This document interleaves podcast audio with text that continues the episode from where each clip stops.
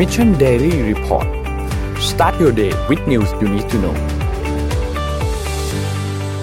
สวัสดีครับยินดีต้อนรับเข้าสู่ Mission Daily Report ประจำวันที่ 6 ตุลาคม 2564 นะครับ วันนี้คุณอยู่กับเรา 3 คนตอน7โมงถึง8โมงเช้าครับ สวัสดีพี่ปิ๊ก สวัสดีพี่แท็บครับ สวัสดีครับ สวัสดีครับครับครับผม สวัสดีครับอุ้ยชุดนี้เราก็ไม่ได้อ่านนานนะครับพี่ อืม อ่า ชุดนี้เราก็ไม่ได้อ่านนานถูกพักต้อสังกพักหนึ่งเหมือนกันนะครับใช่ โอเครับเดี๋ยววันนี้เราค่อยๆ ไปอัปเดตกันทีละเรื่องกันครับว่ามีเรื่องอะไรบ้างนะครับ เริ่มต้นกันจากเรื่องของตัวเลขกันก่อนครับ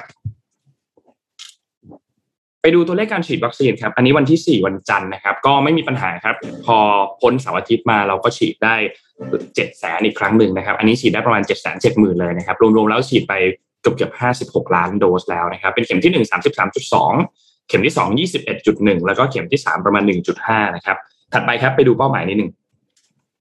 เป้าหมายของเราฉีด ควรจะฉีดให้ได้วันละประมาณห้าแสนสองหมื่นนะครับล่าสุดเราฉีดได้ประมาณเจ็ดแสนสองหมื่นเพราะฉะนั้นไม่มีปัญหาอะไรนะครับ เหลือต้องฉีดอีกประมาณสี่สิบห้าจุดห้าล้านโดสนะครับและเหลือเวลาอีกแปดสิบแปดวันนะครับด้วยสปีดนี้คิดว่าไม่เป็นปัญหาอะไรครับเรื่องของการฉีดวัคซีนถัดไปครับ สถานการณ์ผู้ป่วยครับ ตอนนี้สถานการณ์ผู้ป่วยในโรงพยาบาลปกติ 36,000 นะครับ และอยู่ในโรงพยาบาลสนามเนี่ย71,000 นะครับ เป็นผู้ป่วยอาการหนักลดลง 61 คนอยู่ที่ 3,013 นะครับ และใส่เครื่องช่วยหายใจลดลงอีก 11 คนนะครับ อยู่ที่ 701 นะครับ รักษาหายประมาณ 11,000 ครับ ล่าสุดครับ ไปดูตัวเลขเศรษฐกิจกันบ้างครับว่าตัวเลขเศรษฐกิจเป็นยังไงบ้างนะครับวันนะครับ ตัวเลขเศรษฐกิจอันแรกครับ เซตก่อนเลยครับ บวก 0.60%นะครับอยู่ที่ 1,624.24 นะครับ และของต่างประเทศครับ บวกทั้งกระดานเลยครับ วันนี้ดาวโจนส์ครับบวก 1.36%นะครับ NASDAQ ครับบวก 1.61%นะครับ NYSE ครับบวก 1.17%นะครับฟุตซี่ครับบวก 0.96%และห่างเสียงครับบวก 0.26%นะครับในขณะเดียวกันที่ราคาของหุ้นทั้งไทยแล้วก็ต่างประเทศขึ้นนะครับ ราคาน้ำมันดิบก็ขึ้นเช่นเดียวกันครับ ตอนนี้ราคาน้ำมันดิบโหดมากครับ WTI ครับบวก2%นะครับอยู่ที่ 79.17นะครับแล้วก็ Brent crude นะครับอยู่ที่ 82.90นะครับบวกขึ้นมาประมาณ 2%เช่นเดียวกัน ราคาน้ำมันดิบกำลังจะทะลุ 80 ดอลลาร์ต่อบาร์เรลทั้งคู่แล้วนะครับครับซึ่งถือว่าเป็นเรื่องที่ค่อนข้างน่าเป็นห่วงทีเดียวนะครับมากครับอ๋อมีคริปโตอีกอันหนึ่งขออภัย จะต่อเรื่องนี้แต่ไม่เป็นไรอะต่อคริปโตอีกครับขออภัยทองคำครับ ทองคำตอนนี้อยู่ที่ 1,754.15 นะครับ ติดลบมา 0.87%นะครับ แล้วก็คริปโตเคอเรนซีครับ บวกค่อนข้างเยอะเลยครับ ในหลาย ๆ ตัวนะครับบิตคอยครับ ตอนนี้กำลังจะแตะ 50,000 ครั้งหนึ่งแล้วนะครับ บวกขึ้นมาประมาณ 5%นะครับ แล้วก็ Ethereum ครับ บวกขึ้นมา 3 เกือบเกือบ4%ครับ อยู่ที่ 3,400 นะครับ Binance ครับ 435 นะครับ บวกขึ้นมาประมาณ 4%นะครับ Cardano ครับ บวกขึ้นมา 0.78%อยู่ที่ 2.19 นะครับ Dogecoin ครับบวกเยอะกว่าเพื่อนครับ 17.29%นะครับอยู่ที่ 0.2587 นะครับและ Solana ครับติดลบ 0.08 0.80%ครับจริงๆก็เป็นสีแดงนะไม่ใช่สีเขียวนะครับจริงๆ มันมีโอเคตัวหนึ่งที่บวกเยอะเมื่อวานคือเจ้าหมาชิบะนะฮะมาชิบะครับเมื่อวานชิบะก็ขึ้นเยอะนะฮะมาชิบะใน 24 ชั่วโมงรู้สึกว่าจะขึ้นเกือบ100%มั้งรู้สึก อะเกือบเกือบ100%ประมาณ94ถึง96%ประมาณโอ้นี้ครับยตายตายตายใครเข้าไปคือขอให้ทำใจดีคือเราอย่างนี้คือพวกพวกเนี้ยครับ ราคาพวกคริปโตเนี่ยไม่ไม่ต้องไม่ต้องเปิดร้านดูเลยครับ เพราะว่าถ้าเกิดมันขึ้นนะครับ เดี๋ยวเราเห็นเองครับ มันจะอยู่ในใช่ครับนิวส์ฟีดนั่นเองนะฮะคนจะคึกคักมากฮะอันนี้จะเป็นเรื่องกูธรรรูมดากูรูจะเยอะมากฮะช่วงๆนั้นกูรู้จะเยเยอะอะมากเออกูรู้จะออกเต็มเลย เอาเมื่อกี้พูดเรื่องราคาน้ำมันนะครับ ก็เลยอยากจะอืมขอเข้าข่าวแรกด้วยเรื่องนี้ละกันนะครับ เมื่อวานนี้ทางสอนอคนะครับสอนอคคือสำนักงานนโยบายและยุทธศาสตร์การค้านะครับ ก็ออกมาเปิดเผยตัวเลขของเงินเฟ้อนะฮะเดือนกันยายนเอ่อกลับมาขยายตัวอีกครั้งนะครับ สูงสูงขึ้น 1.68เปอร์เซ็นต์นะฮะคำถามคือว่ามันมีปัจจัยเรื่องอะไรนะครับ มันก็มีอยู่ 3 ประเด็นที่เขายกขึ้นมานะครับ ประเด็นที่หนึ่งก็คือ การสิ้นสุดลงของมาตรการช่วยเหลือค่าครองชีพด้านสาธารณูปโภคพวก ค่าไฟค่าน้ำอะไรแบบนี้เนี่ยนะครับประเด็นที่สองเนี่ยคืออกลุ่มอาหารนะฮะสินค้ากลุ่มอาหารสดเนี่ยค่อนข้างผันผวนนะครับแม้ว่าส่วนใหญ่จะมีราคาต่ำกว่าช่วงเดียวกันของปี 2563นะครับโดยเฉพาะข้าวสารนะครับข้าวเหนียวเนื้อเนื้อหมูไก่สดผักสดนะฮะยกเว้นไข่ไก่นะครับ แล้วก็มีรายการที่ไม่เปลี่ยนแปลงเนี่ยค่อนข้างเยอะแต่ว่า ราคาสินค้าในกลุ่มที่เป็น non food นะครับที่ที่มีกลุ่มนี้เนี่ยก็ยังค่อนข้างที่จะคือสวิงเยอะมันก็เลยไปส่งผลกระทบต่อเรื่องของของออราคาออขอขอไปของเงินเฟ้อนะครับ แต่ว่าไอ้ตัวสำคัญเนี่ยนะฮะคือราคาน้ำมันนะฮะเมื่อกี้นนท์พูดไปแล้วว่า ราคาน้ำมันเนี่ยมันยังพุ่งขึ้นสูงอย่างต่อเนื่องนะครับ แล้วก็อืมต้องบอกว่ามันมันบวกอีกปัจจัยหนึ่งคือค่าเงินบาทด้วย ที่มันอ่อนลงนะครับเพราะฉะนั้นนี่ก็เป็นประประเด็นที่ต้องจับตามองนะครับ เพราะว่าตอนนี้เนี่ยเราอยู่ในสภาวะวิกฤตเศรษฐกิจที่แปลกมากคือต้นทุนสินค้าเพิ่มฮะปกติวิกฤตต้นทุนสินค้ามันต้องไม่เพิ่มมากใช่ไหมแต่ตอนนี้ต้นทุนสินค้าเพิ่มนะฮะก็อันนี้แหละฮะก็เป็นรายงานที่ออกมานะครับ ก็เรื่องของราคาน้ำมันเนี่ยก็มีการพูดถึงเมื่อวานนี้ก็มีสสอพรรคก้าไกลออกมาพูดถึงกองทุนน้ำมัน ว่าเออเอาเงินกองทุนออกมาใช้ไหมในเพื่อไม่ให้ พวกราคาน้ำมันมันขึ้นเร็วเกินไปต่างๆนานาเนี่ยนะครับก็คงจะต้องมีการเอ่อ discuss กันพอสมควรนะฮะวันนี้เดี๋ยวผมจะทำพอดแคสต์เรื่องเงินเฟ้อว่าเงินเฟ้อเนี่ย มันคืออะไรกันแน่เผื่อเราลืมไปหมดแล้วตอนเรียนหนังสือนะครับดีๆเดี๋ยวจะทำให้ฟังว่าเงินเฟ้อเป็นยังไงนะฮะวันนี้ก็เล่าให้ฟังว่าโอเคนะฮะก็ตอนนี้ก็มีเรื่องนี้เออเศรษฐกิจที่กลับมาเปิดได้เยอะแล้วพอสมควรเนี่ย ก็น่าจะดันเงินเฟ้อให้เพิ่มขึ้น นิดหนึ่งอืมนะเพราะว่าอย่างที่บอกคือตอนนี้มันเป็นวิกฤตที่แปลกครับเพราะว่าต้นทุนมันแพงก็มันไปโดนพวก supply chain เนาะมันก็ทำให้การขนส่งสินค้าแล้วก็วัตถุดิบเนี่ย มันทำได้ไม่ดีเท่าที่ควรนะครับ อีกเรื่องหนึ่งเอาเรื่องนี้มันนะฮะจะเรียกว่ามันดีไหมคือมันมันเป็นมหากราบแล้วกันนะจะว่ามันก็ไม่ถูกนะครับ เพราะมันก็มีเอ่อผู้เสียหายกับเรื่องนี้ก็คือเรื่องของ Facebook ฮะอืมอ่าอ่าเรื่องของ Facebook เนี่ยมันต้องเล่าหลายหลายประเด็นนะเอาเรื่องเอาเรื่องนี้ก่อน เรื่องว่าวันก่อน Facebook กับ IG ล่มใช่ไหมครับอืมอืมนะครับก็เลยทำให้ครับหุ้น หุ้นเออเออใช่ใช่ก็หุ้นก็ปรับตัวลงไป เอ่อห้าเปอร์เซ็นต์ประมาณสิบห้าเปอร์เซ็นต์นะฮะทำให้มาร์คซักเคอร์เบิร์กก็ก็เรียกว่าเงินหายไปเยอะนะฮะ แต่ว่าไอ้วันล่มไปครึ่งครึ่งวันเนี่ยมันก็ยังไม่ได้เป็นอะไรเท่าไหร่หรอกนะฮะแต่ว่ามันเป็นเรื่องมันมันซ้อนทับกับอีกเรื่องหนึ่งนะครับ ซึ่งเป็นเรื่องที่สำคัญมากก็คือเรื่องที่สภาของสหรัฐอเมริกานะครับ คืออย่างนี้ฮะเรื่องมันเกิดขึ้นจากว่ามี Data Scientist คนหนึ่งของ Facebook เนี่ยนะครับ ไปคือเขาเป็นลูกเคยเคยทำงานที่ Facebook นะครับ ก็ไปขึ้นให้ข้อมูลกับคณะอนุกรรมาธิการด้านพาณิชย์ของวุฒิสภาสหรัฐนะฮะโดยลูกจ้างคนเนี้ยนะฮะคุณฮอเกนนะก็บอกว่า Facebook เนี่ยให้ความสำคัญกับผลกำไรมากกว่าความปลอดภัยของผู้ใช้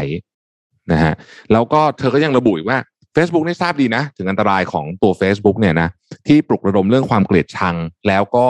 เรื่องของภัยสุขภาพจิตของเยาวชนอืมนะครับ เออคุณฮอเกนเนี่ยนะฮะซึ่งตอนนั้นเนี่ยเธอทำงานอยู่ในฝ่ายต่อต้านการเผยแพร่ข้อมูลเท็จต่อสาธารณชนของ Facebook นะครับ ก็ขึ้นให้การบอกว่า Facebook เนี่ยเก็บงำเรื่องอัลกอริทึมแล้วก็การปฏิบัติการขององค์กรไว้เป็นความลับ แล้วจุดเริ่มต้น เธอคิดว่าจุดเริ่มต้นของการแก้ปัญหาเรื่องนี้ คือการให้กฎหมายเนี่ยต้องสร้างความโปร่งใส แล้วก็จะเป็นรากฐานในการวางกฎระเบียบใน การควบคุมเนื้อหาที่ผิดกฎหมาย แล้วก็ความปลอดภัยต่อต้านการผูกขาดด้วย แล้วก็การจัดระเบียบเรื่องของอัลกอริทึมนะครับทางด้านวุฒิสมาชิกของเดโมแครตนะครับคุณบลูเมนธัลเนี่ยซึ่งเป็นประธานอนุกรรมาธิการด้านพาณิชย์นะฮะก็กล่าวว่า Facebook เนี่ยพูดอย่างนี้เลยนะ รู้ดีว่าตัว Facebook เองเนี่ยและและและองค์คาพยพของ Facebook เนี่ยเป็นสิ่งเสพติดคล้ายกับบุหรี่นะฮะแต่กลับเพิกเฉยและเรียกร้องให้มาร์คซักเคอร์เบิร์ก ขึ้นให้การต่อคณะอนุกรรมการด้านพาณิชย์ของวุฒิสมาชิกสหรัฐนะครับ แล้วก็สำนักงานกลตก็จะเข้ามาสืบสวน SEC นะจะเข้ามาสืบสวน Facebook ด้วยนะครับในช่วงเวลาที่ในสภาสหรัฐตอนนี้ก็วุ่นวายมากนะฮะตอนนี้คือการเมืองสหรัฐก็วุ่นวายเนี่ยเขาบอกว่าขณะที่เดโมแครตกับริพับลิกันกำลังทะเลาะกันอยู่เลยนะแต่ทั้งสองฝ่ายเนี้ยกับเห็นตรงกันว่าควรมีการเปลี่ยนแปลงครั้งใหญ่ใน Facebook นะครับ แล้วก็หลายคนเช่นวุฒิสมาชิก Blackburn ก็ออกมาออบอกว่า Facebook เนี่ยไม่ใส่ใจดูแลผู้ผู้ใช้ที่มีอายุต่ำกว่า 13 ปีนะฮะแล้วก็ชี้ว่า Facebook เนี่ยให้ความสำคัญกับกำไรมากกว่าเอ่อ welfare ของเด็กนะฮะเออคุณฮอเกนเนี่ยยังยังยังพูดถึงประเด็นที่เธอไปสัมภาษณ์รายการ 60 minutes ซึ่งเป็นรายการที่ดังมากใช่ไหมเออแล้วก็พูดประเด็นนี้บอกว่า Facebook เนี่ยเลือกกำไรก่อนความปลอดภัยนะครับ แล้วก็ เธอคิดว่า Instagram นะ Instagram เนี่ยเป็นอันตรายต่อผู้ใช้โดยเฉพาะเด็กผู้หญิงนะครับอันนี้เป็นข้อมูลจาก Wall Street Journal ทางฝั่งโฆษก Facebook ก็แน่นอนนะครับ ก็ออกมาระบุนะฮะว่าทางบริษัทเนี่ยให้ความสำคัญกับการปกป้องชุมชนในสื่อสังคมออนไลน์มากกว่าการสร้างกำไรสูงคือพูดตรงข้ามกับกับเอ่อกับกับพนักงานท่านนั้นนะฮะแล้วก็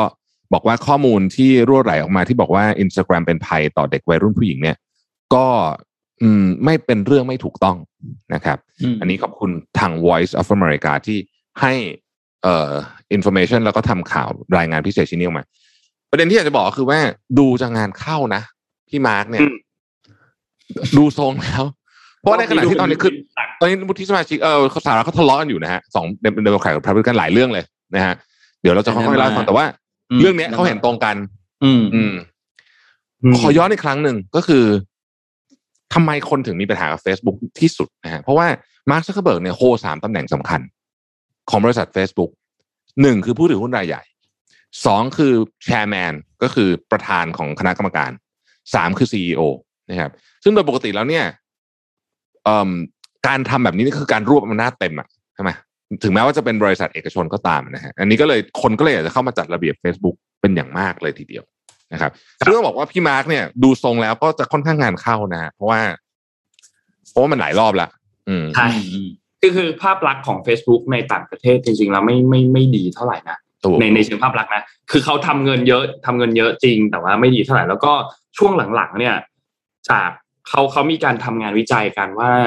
คนกลุ่มไหนที่เป็นคนที่ใช้ Facebook หมายถึงช่วงอายุอะนะครับ ซึ่งก็อืมส่วนใหญ่แล้วเนี่ยคนรุ่นใหม่เนี่ยก็เริ่มใช้ Facebook กันน้อยลงเรื่อยๆ แล้วก็จะไปใช้พวกโซเชียลมีเดียอื่นๆไม่ว่าจะเป็นพวกแบบ TikTok Snapchat หรือว่าแบบ Twitter อะไรเงี้ยจะไปใช้พวกนั้นกันมากขึ้นทำให้ Facebook ตอนนี้ก็ต้องทำงานบ้านทำงานบ้านหนักเหมือนกันครับ ส่วน Instagram อันนี้เราคิดว่ามันยังค่อนข้าง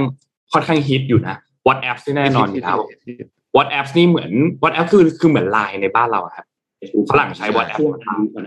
ใช้ใช้แบบเป็นแอปพลิเคชันหลักเลย อืมครับ น่าติดตามครับ แล้วตอนนี้เนี่ยคือมันมีซีรีส์อันหนึง ไม่ใช่ซีรีส์หมายถึงมันเป็นแบบ บทความที่เขาจะลงเป็นชุดๆๆมาทุกสัปดาห์เนี่ยของ Wall Street Journal ที่จะมาแฉทุกเรื่องเกี่ยวกับ Facebook อะก็อืมก็เล่นหนัก Wall Street Journal เล่นเล่นหนักมาก และและที่สำคัญคือเขาเขาไม่ได้ปล่อยแบบทีเดียวตุ้มเขาเลี้ยง เลี้ยงกระแสไว้อย่างเงี้ยเรื่อยๆเรื่อยๆแล้วยิ่งพอมี Facebook ล่มหกชั่วโมง Instagram WhatsApp ล่มพร้อมกันเนี่ยยิ่งโอ้โหทวีคูณเลยครับกับกับความรุนแรงที่ Facebook กำลังเจออยู่ตอนนี้น่าติดตามมาก เดี๋ยวยังไงอาจจะให้ทีมงานช่วยๆกันสรุป Wall Street ใช่ Journal มามามาจริงมาเล่าให้ๆทางออกของเรื่องนี้ของ Facebook เนี่ยนะก็มีคนพูดนะครับทางสำนักข่าวต่างประเทศหลายอันเช่น Reuters กับ AP ก็พูดบอกว่ามาร์คซักเกอร์เบิร์กก็ต้องลาออกจากตำแหน่งใดตำไอ้ผู้ถือหุ้นรายใหญ่ของลาออกไม่ได้ใช่ไหม แต่ว่าประธานกรรมการเนี่ย อาจจะต้องให้คนอื่นมาเป็น แล้วแรงกดดันจะลดลงไปเยอะเลย อืมนะฮะนี่ก็เป็นการวิเคราะห์จากสื่อต่างประเทศนะครับ ก็น่าสนใจนะฮะอะเราไปข่าวต่อโอ้เดี๋ยวเดี๋ยวเดี๋ยวเดี๋ยวแจกของก่อนเพราะว่าเดี๋ยวนี้เราแจกของเร็วนะฮะครับผมเราจะแจกของทุกท่านที่แชร์ ไม่ใช่สิพูดผิดสิบชุดโอ้ยแจกทุกท่านไม่ไหวนะฮะแจกสิบชุดเหมือนเดิมนะครับ สมมูลไปทำงานนะฮะเป็น Skin Moisture Burst แจกสิบชุดนะฮะ ซีรีส์ของเรานะฮะมูลค่าชุดหนึ่งขอแชร์ก่อนนะห้าร้อยบาทนะ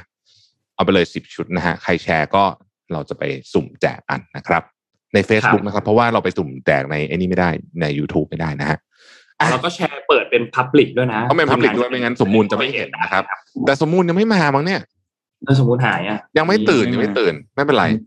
ครับก็ผมสั่งงานสย้อมนหมุลัติงบอกว่าช่วงนี้ผมผลงานดีผมจะทำอะไรก็ได้ฟอร์ มดีช่วงนี้ฟอร์มดีตัวรีฟอร์มดีทำอะไรก็ได้โอเคจะจะแบบเกเรทุกวันก็ไม่เป็นไรอะไรอย่างเงี้ยแต่สมมุติอาจจะลืมนะช่วงนี้ช่วงประเมินพนักงานนะพาไปดูข่าวน้ำท่วมกันนิดนึงครับ อืมอืมน้ำท่วมตอนนี้เนี่ยเมื่อวานนี้เนี่ยพลเอกประยุทธ์ก็ลงพื้นที่นะครับอ๋อเตรียมกำลังจะลงพื้นที่ไปที่นครศรีธรรมราชนะครับ เพื่อติดตามความพร้อมของการบริหารจัดการเรื่องของน้ำนะครับ ก็จะลงพรุ่งนี้คือวันพฤหัสบดีที่ 7 ตุลาคมนะครับ ลงที่ นครศรีธรรมราชนะครับ ตอนนี้เนี่ยปัญหาน้ำท่วมเนี่ยจากที่ทางด้านของเอ่อกอนชเนี่ยนะครับ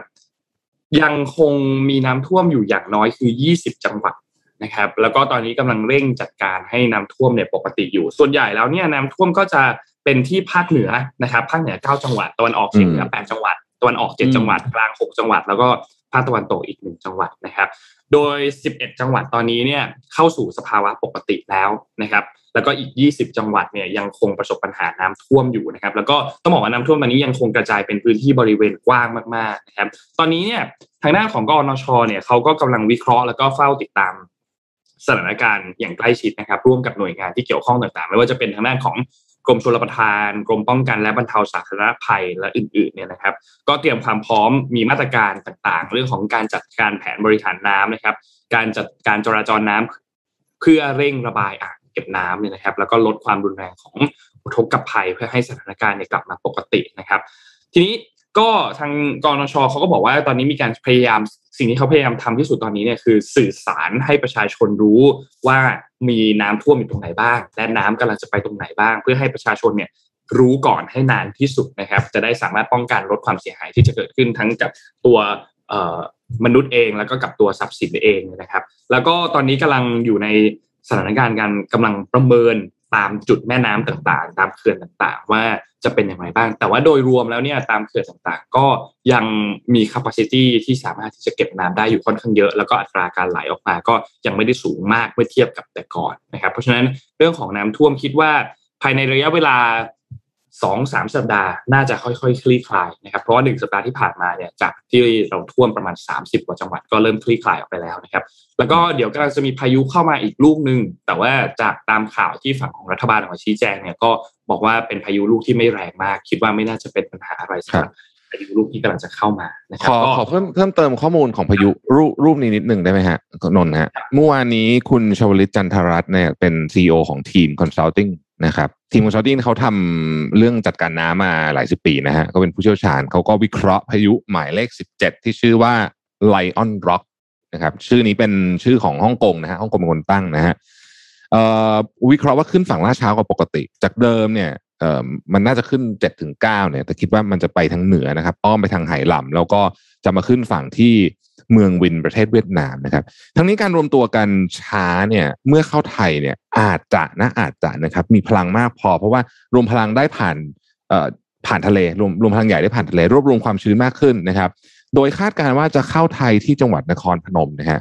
ฝนที่นครพนมเนี่ยจะตกหนักในวันที่สิบเอ็ดสิบสองนะครับ เช่นเดียวกับที่บึงการแล้วก็อุดรธานี แต่ก็ไม่น่าเป็นห่วงมาก เพราะว่าโซนนั้นสามารถระบายน้ำลงแม่น้ำโขงได้เร็วนะครับ แต่นั้นก็ดีเนี่ยนะครับ คุณชวลิตบอกว่าที่น่าเป็นห่วงเนี่ยคืออุดรนะฮะต้องระวังเรื่องของการระบายน้ำในตัวจังหวัดนะเรื่องท่อเรื่องเครื่องสูบน้ำต้องเตรียมมาให้ดีนะครับ อย่างไรก็ดีเนี่ยพายุหมายเลขสิบเจ็ดไลออนร็อกเนี่ยจะช่วยเติมน้ำในอ่างเก็บน้ำลำเปล่านะครับ และอ่างเก็บน้ำในเขื่อนอุบลรัตน์ให้มีปริมาณน้ำมากขึ้นนะฮะเพราะว่าทั้งทั้งทั้งสองอ่างตอนนี้น้ำไม่เยอะนะครับ ก็ พายุลูกนี้มีโอกาสข้ามภูเขานะ มาถึงน่านได้นะครับ ก็จะทำถ้ามาถึงน่านก็ทำให้ฝนตกเหนือเขื่อนสิริกิตและเขื่อนภูมิพล ซึ่งตอนนี้น้ำเนี่ยไม่ถึง 40%นะครับ ส่วนฝนที่ตกใต้เขื่อนลำน้ำน่านก็มีพื้นที่เพียงพอจะรับน้ำได้ ก็ว่ากันว่าเป็นผลดีมากกว่าผลเสียละกันนะครับนี่ก็เป็นเรื่องของ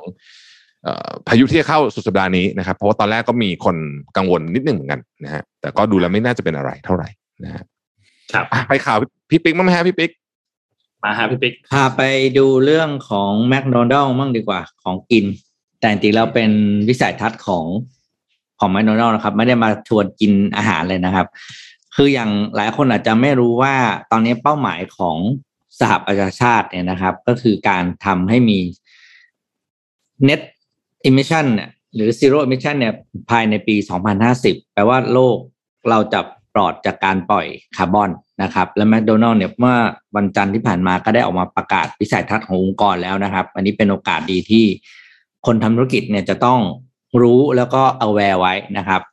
คือทำไมแมคโดนัลล์เนี่ยออกมาบอกว่าเขาเนี่ยจะมีเริ่มได้เริ่มแล้วนะครับ ก็คือมาตรการที่จะค่อยๆลดการผลิตหรือการใช้ อุปกรณ์ต่างๆ ที่อยู่ภายในร้านแมคโดนัลล์กว่าสี่หมื่นสาขาทั่วโลกที่เป็นคอมพานีรันนะที่แบบเขาคอมบริหารจัดการเองนะครับ ภายในปี 2030 แปลว่าอาหารทั้งหมดนะ ตัวเนื้อที่ทำเบอร์เกอร์อะไร หรือแม้กระทั่ง everything ไปจนถึงหลอดไฟที่ใช้ภายในร้านเนี่ย จะต้องมาจากผู้ผลิตที่ได้รับการรับรองว่าไม่ปล่อยคาร์บอนออกสู่บรรยากาศโลก นะครับ เพราะนั้นเนี่ยถึงที่เอามาเล่าฟังตรงนี้จริง ๆ ประเด็นมันอยู่ที่ว่า ถ้าวันนี้เราจะทำธุรกิจค้าขายอะไรเนี้ยแล้วยังนึกจุดขายเลยไม่ได้นะ คุณไปปรับไอเดียหรือกับปรับกระบวนการผลิตของคุณนะให้มันเป็น zero emission ให้ได้ แล้วคุณก็จะมีโอกาสมีจุดแข็งจุดต่างที่ต่างจากคู่แข่งรายอื่นราะอย่างแมโดนัลด์เนี่ยเขาชัดเจนเลยเขาบอกว่าสินค้ากว่าหนึ่งหมื่นสองพันรายการนะครับ ที่ประกอบกันเป็นร้านของเขาหนึ่งสาขาเนี่ย ภายในปีสองพันสามสิบอย่างที่บอกนะครับ จะต้องไม่มีไอ้นี่แล้ว จะต้องไม่มีการปล่อยคาร์บอนออกสู่โลกแล้วนะครับ ซึ่งนอกจากนั้นเนี่ยทางแมคโดนัลด์เนี่ยก็จะตั้งกองทุนต่างหากนะครับ เพื่อศึกษาและสนับสนุนเรื่องนี้ด้วย แต่ยังไม่เปิดเผยจำนวนมูลค่ากองทุนที่ที่จะตั้งออกมานะครับ ซึ่งปัจจุบันนี้เนี่ยไอตัวสินค้ากว่า 80%ของเขาปัจจุบันนี้ยังมีเรื่องของ emission ยังมีการปล่อยเรื่องของไอตัวคาร์บอนอยู่ ตั้งแต่เนื้อไก่ผลิตภัณฑ์นมอะไรต่าง ๆ เนี่ย แต่ว่าอย่างที่บอกครับก็คือ ความพยายามแมคโดนัลด์เนี่ยจะทำให้เสร็จก่อนเป้าหมายของโลกถึง 20 ปี ซึ่งอย่างที่บอกปี2030เนี่ยนับจากวันนี้ไปอีก 9 ปีเองนะแปลว่าภายในอีก 9 ปีนี้ใครที่ยังผลิตอยู่แล้วยังมีการปล่อยคาร์บอนออกสู่โลกเนี่ย คุณจะขายแมคโดนัลด์ไม่ได้แล้ว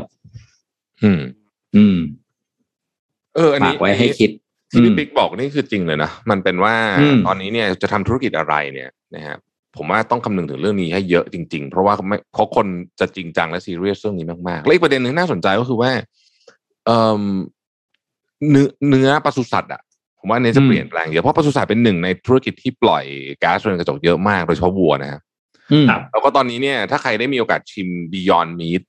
นะฮะหรืออะไรพวกเนี้ยไอตระกูลเนี้ยไอ Beyond Meat อะไรพวกเนี้ยเนี่ยนะอืมจะพบว่า โดยเฉพาะถ้ามันเป็นเบอร์เกอร์นะครับ คุณจะอืมแยกออกเริ่มยากขึ้นเรื่อยๆแล้วยังแยกออกอยู่นะ แต่ว่าเริ่มยากขึ้นเรื่อยๆเพราะว่าบางคนแยกไม่ออกแล้วก็มีนะฮะในในในบางร้านเนี่ยเพราะว่าเบอร์เกอร์เนี่ยมันเป็นบดใช่ไหมมันง่ายอืมต่อไปเนี่ยเขาจะ target ไปที่พวกสเต็กครับซึ่งนี้จะยากกว่าเยอะ เพราะว่ามันจะมีชั้นอืมไขมันมีอะไรพวกเนี้ย แต่เราอืมเราจะได้กินวากิวที่ทำจากห้องแล็บก็ได้นะอ่าเป็นไปได้เป็นไปได้เป็นไปได้ lab grown เป็นไปได้นะพวก lab grown อะอืมแบบ grown แล้วตอนเนี้ย grown นอกจากพวกแบบ ตามร้านฟาสต์ฟู้ดพวกเอ่อ Burger King McDonald's ที่เริ่มเริ่มจะมี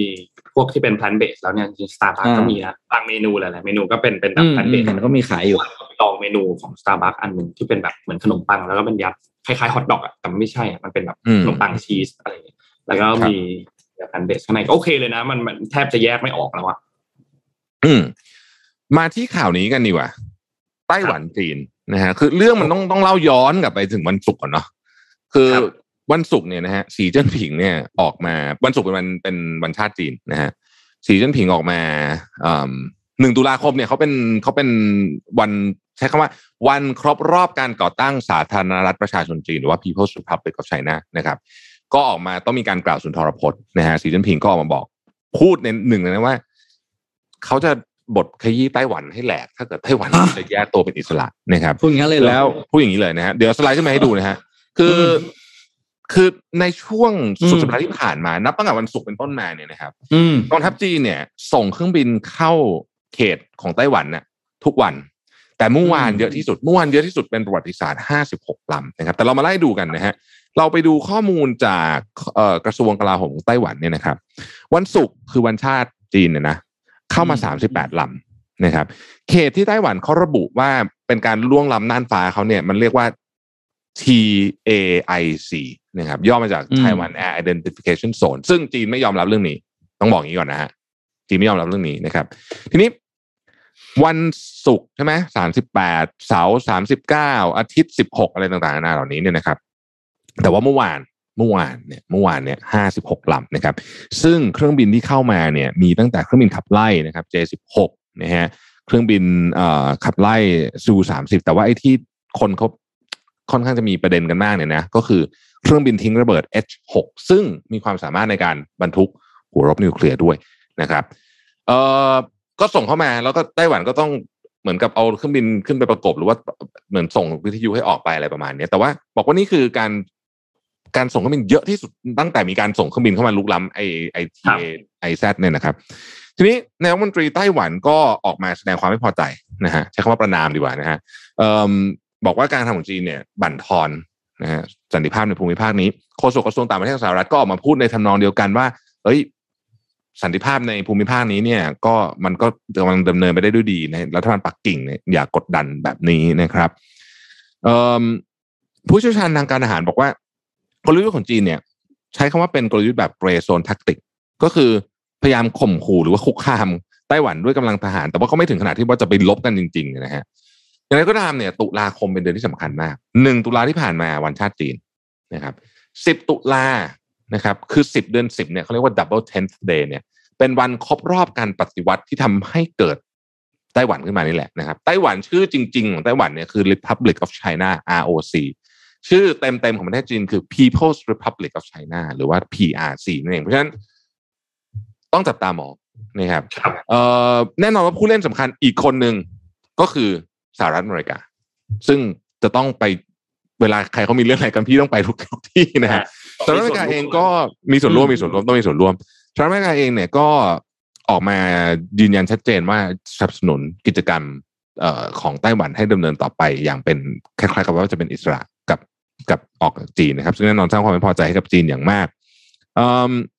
นักวิเคราะห์มองว่าการปฏิบัติการต่างๆของจีนที่เพิ่มขึ้นเนี่ยนะฮะก็เป็นการข่มขู่เอ่อ ไต้หวันก่อนการเดินทางมาถึงของผู้แทนฝรั่งเศสเนี่ยเขาจะมีประชุมกันในสัปดาห์หน้านะครับ แล้วก็ในขณะเดียวกันก็อาจจะเป็นเรื่องที่ก่อนหน้านี้ซ้อมลบในเดือนกันยา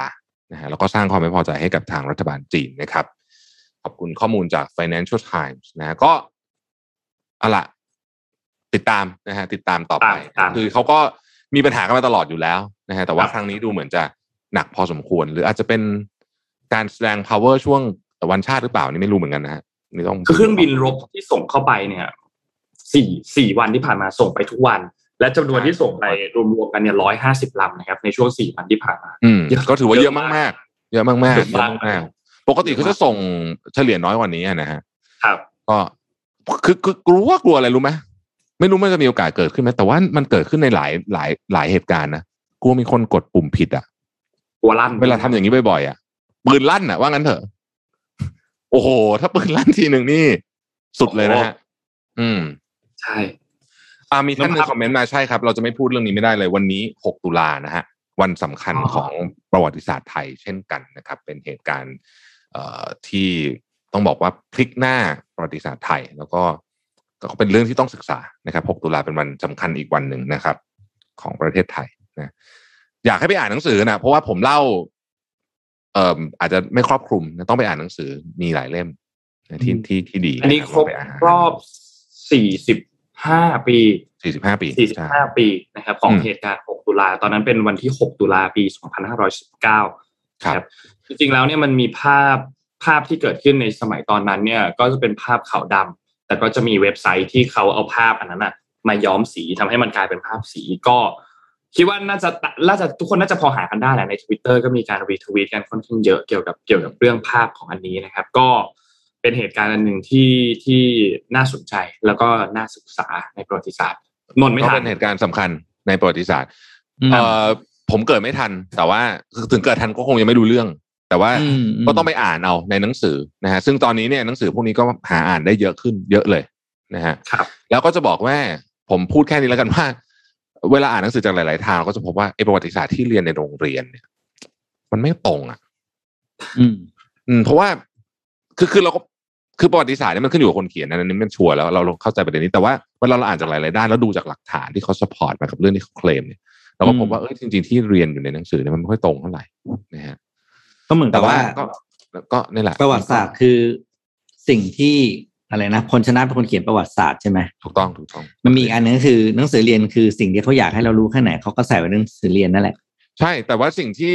เอ่อผู้หลักผู้ใหญ่จะลืมไปตอนนี้ก็คือว่าอืเอ่มอเด็กนักเรียนเขาไม่ได้ค้นข้อมูลแต่ในหนังสือเรียนนะครับ ใช่ถูกต้องนี่แหละ คือผมคิดว่าเป็นสิ่งงั้นที่เปลี่ยนแปลงไปเยอะใช่เมื่อก่อนมันไม่มีใช่ไหมเมื่อก่อนจะจะใส่เมื่อก่อนอ่าข้อมูลอะไรให้เราก็ได้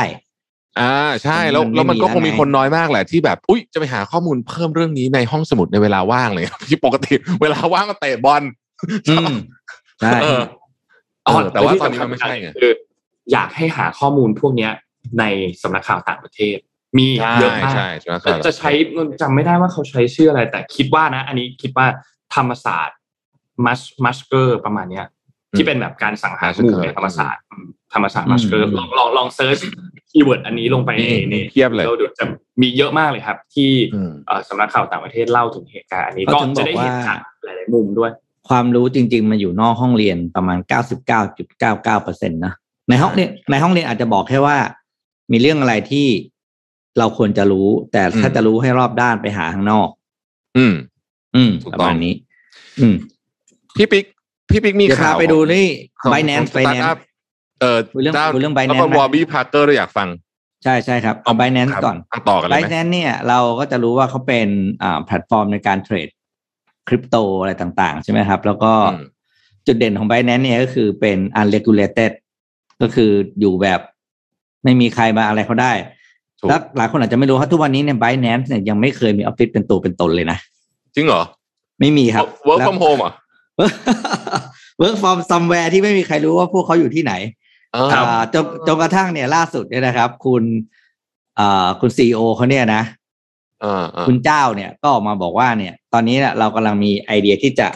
มีอ่า physical office แล้วนะ ในเจ็ดประเทศที่เราไม่มีมีมี headquarter อยู่นะครับครับแบรนด์เนี้ยเนี่ยต้องบอกว่าใหญ่มากจริงนะ และใหญ่แบบคนทำอะไรไม่ได้อะคือเล็กเล่อะไรไม่ได้ average ยอดเทรดที่บนแพลตฟอร์มเขาเนี่ยนะครับ คือ วันละนะสามจุดแปดแปดพันล้านเหรียญอืมอืมต่อวันนะครับ คือใหญ่แค่ไหนคิดเอาแล้วกันคิดว่าเพราะ Binance ถ้าถ้าเก็บฟรีอย่างเดียวเนี่ยก็รวยไม่รู้เรื่องแล้วนะครับนี่สิอ่าประเทศที่ Binance วางแผนจะเปิด physical office นะครับ ก็มีญี่ปุ่น อิตาลี UK สิงคโปร์นะครับ ที่อเมริกานะครับ ก็ประเทศหลัก ๆ นี่แหละ ถามว่าทำไมเพื่อทำไมทำไมถึงต้องไปเปิดก็เพราะว่า ตอนนี้เริ่มเริ่มได้รับ เขาเรียกว่าแรงกดดัน ว่าครับเอ่อฮัลโหลอยู่อันเนี้ยควรจะมี physical office ได้แล้วนะอะไรอย่างเงี้ยเพราะว่าจะได้ส่งหมายสารไปได้ใช่ป่ะจะได้อะไรแล้วก็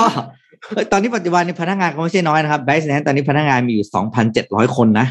อืมคือไม่น้อยแล้วแต่ละคนเนี่ยทำงานอยู่ที่ไหนก็ไม่รู้ แต่ว่าครับเนี่ย work for เนี่ยพอ Binance เนี่ยเพราะฉะนั้นเนี่ยถ้าในอาเซียนเนี่ยแน่นอนก็คงเขาอยู่ที่ที่สิงคโปร์นะครับ แต่ว่าใน โตในเอเชียก็คงมีที่โตเกียวอีกที่หนึ่งตอนนั้นก็อืมกระจายอยู่ทั่วโลก อันนี้ก็เป็นข่าวที่อ่าคุณเจ้าเนี่ยเขาออกมาเปิดเผยครั้งแรกแล้วก็บอกเลยว่าเนี่ย ท่ามกลางเสียงเรียกร้องและและและไม่ก็ไม่อยากจะคำว่ากดดันแล้ว แต่ก็บอกว่าเออก็โอเคนะบอก for for for staff welfare ด้วย for อะไรด้วยอย่างเงี้ยเขาก็เลยบอกอะอืมเตรียมตัวดูว่าจะเปิดสำนักงานแห่งแรกภายในสิ้นปีนี้นะผมว่าข่าวน่าจะเป็นที่สิงคโปร์นะทีแรกที่เขาจะเปิด เพราะมันเป็นเป็นเป็นครับฐานทัพใหญ่ของเขา จริงๆแล้วเรื่องเรื่องแต่ที่อเมริกาก็คริปโตคึ่มๆอยู่เหมือนกันนะใช่ป่ะเขาก็คึ่มๆกับอ่า Binanceอยู่เหมือนกันนะอะอืมใช่ใช่อเมริกาเนี่ยอืมแต่ว่าล่าล่าสุดของทางด้านเจอโรมพาเวลประธานเฟดเนี่ยเขาออกมาบอกนะที่ที่งานประชุมครั้งล่าสุดว่า ยังไม่มีนโยบายหรือยังไม่มีแนวคิดที่จะควบคุมคริปโตเคอเรนซีอืมยังไม่ได้คิดจะอนาคตมีหรือเปล่าไม่รู้ แต่ตอนนี้ยังไม่ได้คิด ก็ขอก็ขีดขีดเส้นใต้ที่คำว่ายังยังไม่ได้คิด ยังไม่ได้คิดคือคือภาษาอังกฤษจะเป็นแบบว่า yet อะ yet อะแบบยังยังไม่ได้ไม่ได้คิดยังเออนั่นแหละครับพี่ปิ๊กมีข่าว Warby Parker ใช่ไหมนี่เป็นนี่เป็นสตาร์ทอัพเจ้าโปรดของผมเลยนะพี่ปิ๊กมีข่าวอ่าวอร์บี้พาร์เกอร์เขาทำอะไรฮะเดี๋ยวเราให้ฟัง Warby Parker เนี่ยเพิ่ง IPO ไปครับอืมโดยถือว่าเป็นบริษัทแรก ๆ ที่มีโมเดล การขายแบบ direct to consumer ใช่แล้วแล้วแล้วแล้วขายแบบคือแบบแค่คำว่าจับต้องไม่ค่อยได้อะขายออนไลน์อย่างเดียวนะครับ แล้วก็ ได้เข้า IPO ไปเรียบร้อยแล้ว โดยราคาหุ้นในวันแรกเนี่ย บวกไปสูงสุดที่ 36%จากราคาเทรดนะครับอืมโดยบริปาร์เกอร์เนี่ยตั้งขึ้นมาก็ตั้งแต่ปี 2010 นะ โดยจุดขายของเขาก็คือเขาจะส่งแว่น ไปให้เราที่บ้าน แล้วก็เราก็เลือกอันที่เราชอบ แล้วก็จ่ายเงินส่วนอันที่ไม่ชอบเขาก็ส่งให้เราส่งกลับบ้านไป ทีเนี้ยตอนเนี้ยพอ Warby Parker เนี่ยเข้าเข้า IPO ปุ๊บเนี่ยมันก็เป็นต้นเขาเรียกว่าเป็นเป็นลูกพี่ใหญ่เลย ที่จะเบิกร่องให้กับ ธุรกิจอื่น ๆ ที่มีโมเดลเหมือนกันนั่นคือเติบโตจากอินเทอร์เน็ตล้วนๆ ไม่มีอืม physical store นะครับ อย่างเช่น Allbirds Fabletics Rent the Runway พวกเนี้ยไม่มีร้านทั้งนั้นเลย มีแต่แบบขายออนไลน์แล้วก็ส่งของไป ซึ่งในใน sense ของคอน sumer เนี่ย บางทีพวกนี้เนี่ย มันมีบางมุมที่เขารู้สึกว่า เฮ้ย มันจะเก็บของหนีเราไปเมื่อไหร่วะ อะไรอย่างเงี้ย หรือว่าความน่าเชื่อถือจะยั่งยืนหรือเปล่า เพราะว่าการซื้อของหลาย ๆ อย่าง มันควรจะมีการเทสการอะไรต่าง ๆ นะครับ นี้ทาง อ่า CNBC เนี่ยก็ออกมามีบทวิเคราะห์บอกว่า หลังจากเนี้ยเราจะได้เห็นอีกเยอะมากของธุรกิจที่มีโมเดลแบบ direct to consumer ทยอยเข้าอ่าทยอยเข้า IPO แต่ไม่ใช่ทุกคนที่ประสบความสำเร็จเพราะหลายคนที่เคยมีโมเดลเหมือนกันนะ เข้ามาแล้วก็ก็แป๊กไปแล้วเหมือนกัน อืม เพราะฉะนั้นเนี่ยเขาให้จับตาจับตาดู โดยบอบบี้ปาร์เกอร์เนี่ยล่าสุดเนี่ย ถูก valuation ไว้ที่หกพันล้านเหรียญอืมคือผมต้องบอกโหดมากนะทั้งทั้งที่ทั้งที่ตัวเองเนี่ยก็ยังขาดทุนอยู่ทุกปีนะครับ อืม Warby Parker ทุกวันนี้ยังไม่กำไรนะ อืมเออเล่าเล่าเรื่อง Warby Parker เร็วๆให้ฟังเป็นประวัตินะฮะอืมให้ท่านท่านผู้ชมท่านผู้ฟังอาจจะสนใจเรื่องนี้ ผมอ่านเรื่อง Warby Parker ครั้งแรกเนี่ยมาจากหนังสือของอาจารย์อดัมแกรนต์มั้งถ้าจำไม่ผิด คืออืมอืมเด็กสี่ไม่ใช่เด็ก คือ คือคนที่เรียนหนังสือกับอาจารย์อดัมแกรนต์สี่คนเนี่ยก็มาปรึกษาอาจารย์อดัมแกรนต์บอกว่าเออเนี่ย เหมือนเขาจะเขาเป็นคนต้องใส่แว่นอะแล้วเขารู้สึกว่าอืมทำไมแว่นมันแพงจังเขาก็เลยไปหาข้อมูลว่าเอ้ยจริงๆเนี่ยแว่นเนี่ยมันถูกผลิตโดยบริษัทชื่อ Luxottica หรือประเภทเนี้ยแปดสิบเปอร์เซ็นของแว่นบนโลกเนี้ยนะอืมถูกผลิตโดยบริษัทนี้ แล้วก็มันมีการ mark up margin มหาศาลเลยแว่นเป็นของที่ margin เยอะมากนะครับหมายถึงว่าจากต้นทุนของมันเลยจริงๆเนี่ยอาจจะเป็นอืมหนึ่งในสินค้าที่บวกราคาเยอะที่สุดอันหนึ่งนะเออเขาก็เลยบอกว่าเอ้ยทำไมต้องทำงานด้วยอะ แล้วทำไมต้องมีหน้าร้านด้วย เราลองเราก็ใช้เทคโนโลยีแบบรูปภาพถ่ายแล้วก็ลองแว่นบนบนอินเทอร์เน็ตได้นี่อะไรเงี้ยเขาเอาไอเดียเนี้ยไปเสนออาดัมแกรนต์นะครับจะขอเงินลงทุนนะฮะอืมอาดัมแกรนต์บอกว่าไม่น่า work ว่าไม่น่ามีใครซื้อ ก็ปฏิเสธไปอาดัมแกรนต์บอกว่านี่เป็นการปฏิเสธที่ที่เขาเสียดายมากที่สุดในชีวิตอืมนะครับสี่คนนี้ตอนที่เริ่มทำวอล p ีพาร์เกอร์เนี่ย ไม่ไม่ได้ลาออกมาทำด้วยนะ อืมคือทุกคนมีงานประจำนะอืม ทำเป็นพาร์ทไทม์ทั้งสี่คนเลย ซึ่งก็เป็นโมเดลที่ปกติหายากมากปกติสตาร์ทอัพที่ทำแบบพาร์ทไทม์งานกลุ่มแบบเนี้ย ส่วนใหญ่ไม่ work อืมส่วนใหญ่ส่วนใหญ่ไม่อืมไปไม่ได้ มันถึงมีขั้นหนังสือเขียนว่าคือคุณทำสตาร์ทอัพเป็นแบบงานกลุ่มหนังสือเรียนเนี่ยไม่ได้แต่ว่าไอ้วอล p ีพาร์เกอร์เนี่ยเป็นข้อยกเว้นแล้วเป็นกันเคสแรกที่ทำแล้วเออเป็นเคสเออแล้วแล้ว work จริงๆอะนะครับ ก็ก็ไปหาอ่านก็ได้หนังสือของอาจารย์ ถ้าถ้าผมไม่ผิดคือจะคิดว่าเป็นอดัมแกรนต์นี่แหละ อืมนะฮะอ่าวันนี้เรามี Money Mission ใช่ไหมใช่ครับ วันนี้เรามี Money Mission ครับภารกิจรอบรู้เรื่องเงินทอง by SCB ครับ วันนี้เราเอาเรื่องหนึ่งที่เกี่ยวกับเศรษฐเศรษฐศาสตร์พฤติกรรมกับการตั้งราคาสินค้ามาเล่าให้ฟังกันเรื่องนี้น่าสนใจเราอาจจะเคยได้ยินเรื่องประมาณนี้มาแล้ว แต่ว่ามันมีรีเสิร์ชที่เอามารองรับเพิ่มเติมมากขึ้นครับ เรื่องของเศรษฐศาสตร์พฤติกรรมเนี่ยถูกเอามาใช้เยอะมากในการตัดสินใจต่างๆ ไม่ว่าจะเป็นของคนธรรมดาเองขององค์กรธุรกิจเองนะครับ เพื่อให้สามารถตัดสินใจ บริหารเรื่องของตัวทรัพยากร แล้วก็สร้างผลตอบแทนให้ได้เยอะที่สุดนะครับ ทีนี้ตามหลักดั้งเดิมแล้วเนี่ยเราจะคิดว่าผู้คนเนี่ยมักจะเลือกทางเลือกที่ทำให้ตัวเองได้ผลประโยชน์มากที่สุด ซึ่งก็เป็นความคิดที่เบสิกมาก แล้วคนส่วนใหญ่ก็จะคิดแบบนี้ด้วยนะครับ แต่ทีนี้ตามหลักเศรษฐศาสตร์เนี่ยโดยเฉพาะเรื่องของเศรษฐศาสตร์พฤติกรรมหรือที่เราเรียกกันว่า behavior behavioral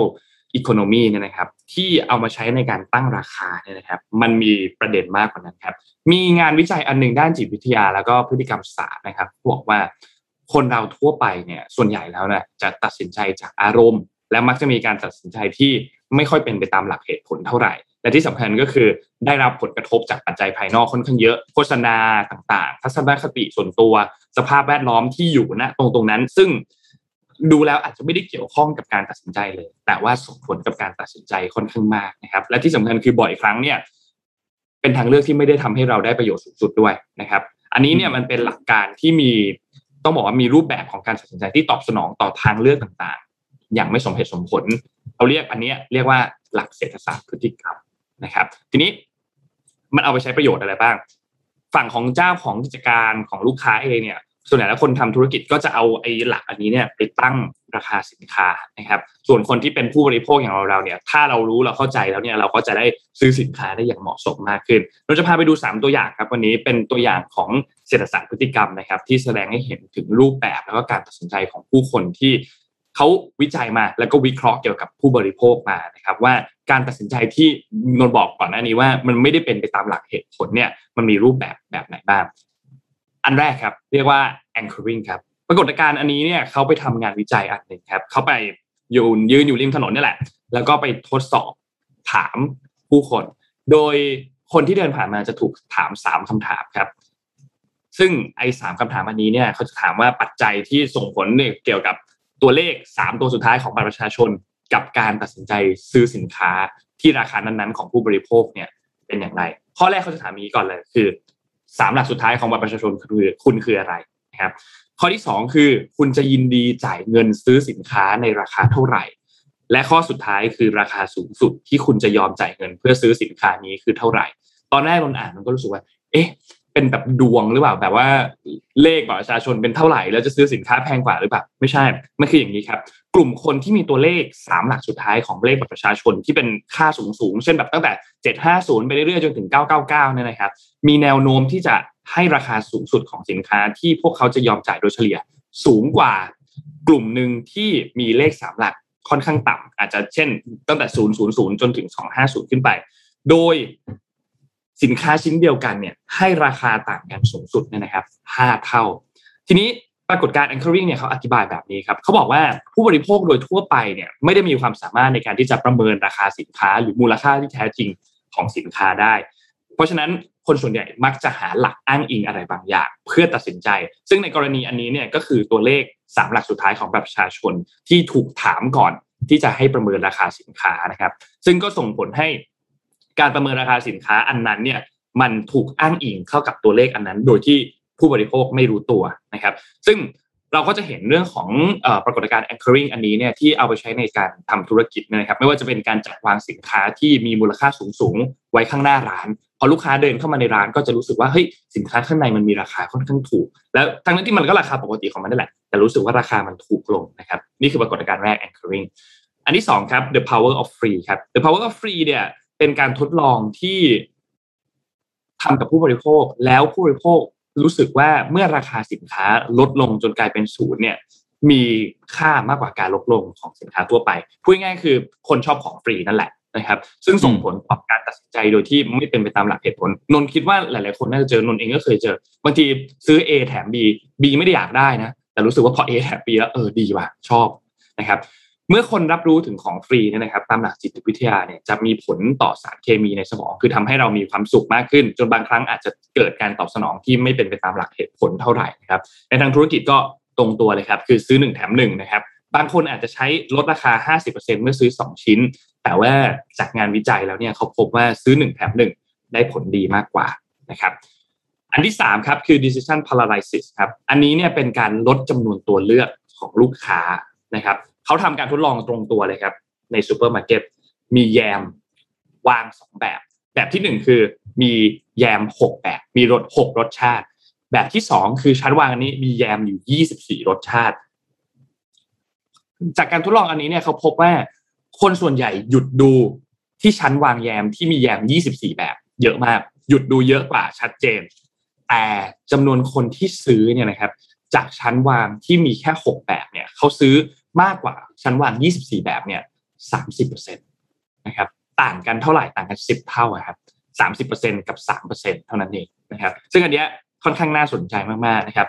อีกอันทดลองหนึ่งครับเขาทดลองว่าให้ผู้คนเลือกลงทุนในกองทุนรวมที่กำหนดให้นะครับ พบว่ามีอัตราส่วนของผู้ที่ตัดสินใจเข้าลงทุนในกองทุนรวมเนี่ยลดลง 2%ทุกๆ ครั้งที่มีกองทุนตัวเลือกเพิ่มขึ้น 10 ตัวเลือกนะครับ ซึ่งก็ตามหลักของธุรกิจทั่วไปเนี่ยก็คือผู้บริโภคเนี่ย ต้องการตัวเลือกที่เยอะเพื่อที่จะได้ตอบสนองกับความต้องการของตัวเองให้ได้มากที่สุด แต่จากการศึกษาพฤติกรรมเนี่ยพบว่าถ้าเมื่อไหร่ก็ตามที่เรามีตัวเลือกให้เลือกเยอะเกินไปเนี่ยผู้บริโภคไม่สามารถที่จะประเมินตัวเลือกทั้งหมดได้ และสุดท้ายตัดสินใจคือไม่ซื้อสักอันเป็นกับ Netflix บ่อยมาก หนังเยอะมาก มีให้เลือกเยอะมาก สุดท้ายเลื่อนเลื่อนเลื่อนเลื่อนดู ไม่รู้จะดูอะไรจบที่ ไม่ดูสักเรื่องเลื่อนดูอยู่เลื่อนหาเรื่องหนังดูอยู่สามสิบนาทีนะแต่สุดท้ายไม่ได้ดูสักเรื่องนะครับ อันนี้ก็เป็นอีกหลักหนึ่งครับ decision paralysis ครับที่คนทั่วไปเนี่ยส่วนใหญ่แล้วเนี่ยจะประเมินทางเลือกที่ดีที่สุดได้ เมื่อมีตัวเลือกอยู่ประมาณ 5-9ถึงตัวเลือกเท่านั้น ถ้าเยอะไปกว่านั้นจะเริ่มประเมินได้มีประสิทธิภาพลดน้อยลงแล้วนะครับ แล้วก็การจัดวางสินค้าบนชั้นวางให้เหมาะกับการเปรียบเทียบได้ง่ายเนี่ยก็จะช่วยส่งผลกระทบต่อ decision paralysis ด้วยนะครับก็เนี่ยแหละครับเป็นหลักการ3อันที่เอามายกตัวอย่างให้ดูกันนะครับก็สามารถเอาไปปรับใช้ได้ทั้งฝั่งของคนทำธุรกิจ แล้วก็ฝั่งของผู้บริโภคเองครับก็ลองไปสังเกตกันได้ก็ขอบคุณข้อมูลดีๆจาก SCB ครับสำหรับ Money Mission by SCB ภารกิจรอบรู้เรื่องเงินทองครับครับ พี่มีข่าวที่คนที่อยู่ในวงการที่ชอบท่องเที่ยวชอบเอ่อ กินอาหารอร่อยๆเนี่ยน่าจะสนใจนะครับ ก็คือเมื่อวานเมื่อเมื่อกี้ไม่ใช่เมื่อเมื่อคืนเนี่ยนะครับ มีการประกาศร้านอาหารท็อปร้อยนะครับ ของโลกนะฮะออกมาแล้วนะครับ ใครได้ที่หนึ่งมาดูกันแล้วเมืองไทยมีกี่ร้านนะครับ ที่หนึ่งเนี่ยต้องบอกว่ากลับมาทวงบัลลังก์แชมป์นะครับนอร์มาจากโคเปนเฮเกนนะครับ เป็นร้านที่ถึงต้องบอกว่าต้องบอกขนาดนี้ว่าถ้าจองได้นะ ต้องตัดทริปเพื่อไปกินอย่างเดียวเลยนะครับว่าจองยากมากจริงๆนะครับโอ้โหคนที่เคยจองได้ใช้เวลาประมาณสองสามปีเลยแบบนี้นะฮะกว่าจะจองได้นะครับโนมาสโคเปนเฮเกนกลับมายืนอันดับหนึ่งนะครับ ถือว่าเป็นร้านที่น่าสนใจมากๆ เชฟคนนี้ก็เป็นเชฟที่ดังมากนะครับ ในใกล้ๆบ้านเรานะครับโอเดตอันดับขึ้นเยอะมากที่สิงคโปร์นะครับเอ่ออยู่ที่อันดับ8นะฮะแชร์แมนฮ่องกงอันดับ 10นะครับและร้านเด่นที่โตเกียวร้านนี้เคยไปนะฮะอร่อยมากนะฮะอันดับ 11นะครับ อันดับที่น่าสนใจต่อไปหน้าถัดไปนะฮะนาริซาวะที่โตเกียวนั้นนี้เคยไปเหมือนกันอร่อยสุดๆเลยนะครับ Presentation นี่โอ้โหอลังการมากๆนะครับ แล้วก็หลังจากนั้นก็จะมี Cosme ที่นิวยอร์กนะฮะอันนี้ก็เป็นร้านที่อืมดังมากเหมือนกันน่าสนใจว่าร้านหลายร้านที่นิวยอร์กที่เคยติดอยู่ในชาร์ตนี้เนี่ยหลุดออกไปเยอะนะฮะอาจจะเป็นช่วงโควิดด้วยหรือเปล่านะครับเอ่อหลุดออกไปนะครับ แล้วก็มาดูกันว่ามีร้านอะไรที่ใกล้ๆกรุงเทพอีกนะฮะใกล้ๆเมืองไทยอีกนะฮะ Ultra Violet เนี่ยที่เซี่ยงไฮ้นะฮะอันนี้อันนี้อันนี้ เป็นร้านที่ผมอยากไปมากแต่เห็นราคาแล้วสยองนะครับ ไม่กล้าไปนะขอผ่านไปก่อนนะครับ ประเทศไทยมีหนึ่งร้านที่ติดอยู่ใน top 50 นะครับ ถือว่าเป็นร้านที่เชิดหน้าชูตาของประเทศไทยเลยทีเดียวคือชูริงนะครับ อยู่อันดับที่ 40 นะฮะหน้าถัดไปนะครับไปต่อนะฮะเราจะพาไปทั้งร้อยอันดับเลยนะครับ ในอันดับ 51 ถึง 100 นะครับ ถัดไปได้เลยนะฮะ ทีมงานเปิดไปเรื่อยๆเลยนะครับ อันดับที่ 51 ถึง 100 เนี่ยมีร้านอยู่ของเมืองไทยถึง 3 ร้านด้วยกันนะครับอืมร้านแรกนะฮะที่อยู่ติด 51 ถึง 100 ของเมืองไทยเนี่ยคือสอนนะครับ อยู่ที่ 63 นี่ก็จองยากแบบ สุดๆเลยนะฮะครับจองยากมากนะฮะสอนนะครับ แล้วก็มีเลดูนะครับนะฮะแล้วก็มี อีกร้านหนึ่งที่ผมอยากแนะนำว่าถ้าใครได้ไปโอซาก้านะควรไปกินมากคือเลอชายอยู่ที่ 76ร้านนี้ก็อร่อยมากเหมือนกันนะฮะแล้วเป็นร้านที่ไม่ได้จองยากแบบดุเดือดด้วยนะครับ ร้านสุดท้ายของประเทศไทยที่ติดคือร้านกานะครับ เป็นเอ่อร้านที่สมัยก่อนเนี่ยเคยเป็นอยู่กับกักกันนะฮะแล้วก็แล้วก็แยกมาเปิดเป็นร้านอ๋อกาอ๋อแยกมาจากกากันเก้าสิบอืสามมใช่ร้านกานะครับ ก็ไปดูกันได้นะฮะลิสต์นะท็อปห้าสิบเน้นท็อปร้อยนะครับ เอ่อน่าสนใจนะเห็นแล้วก็อยากเที่ยวเลย อืม อยากเที่ยวเลย อืมนะครับ ดีมากเลยนะฮะเป็นคือเห็นแล้วรู้สึกว่าแบบ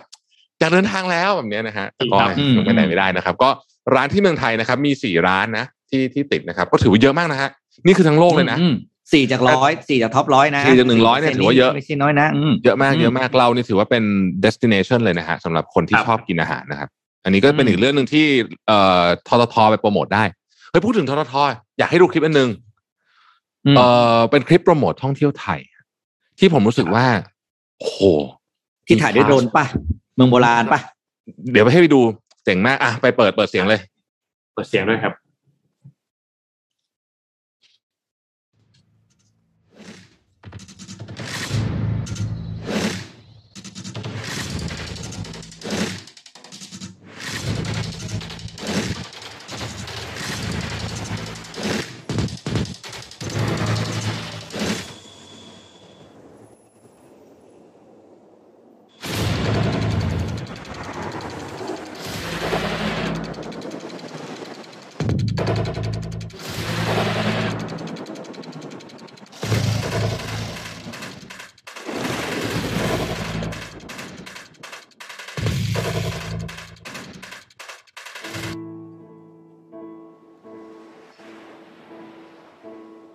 Even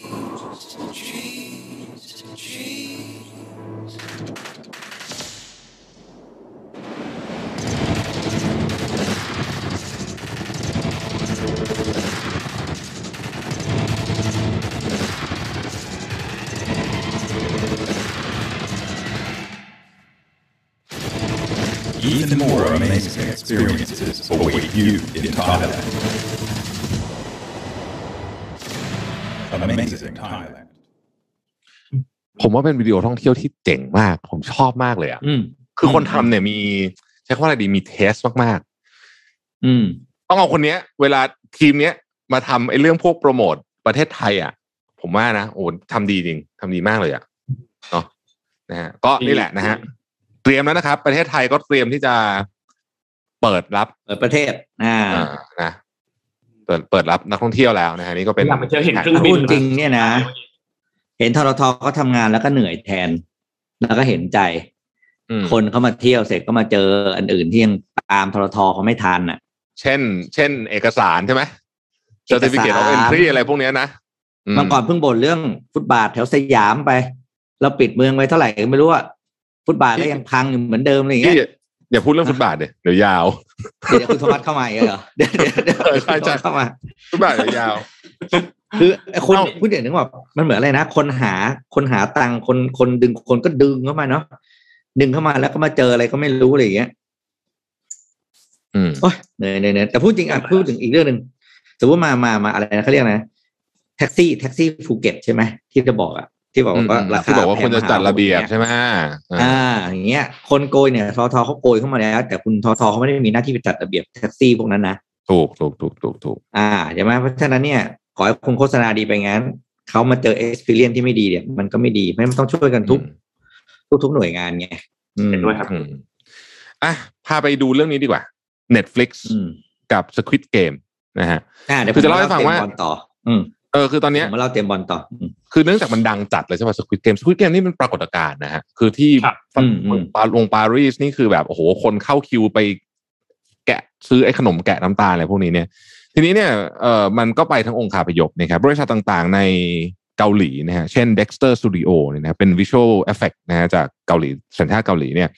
ก็มูลค่าหุ้นปรับตัวเพิ่มขึ้นสูงสุดตั้งแต่ก่อตั้งบริษัทมา เพราะว่าเป็นคนที่เนี่ยเขาเป็นอยู่เบื้องหลังของ Squid Game นะครับเอิ่ม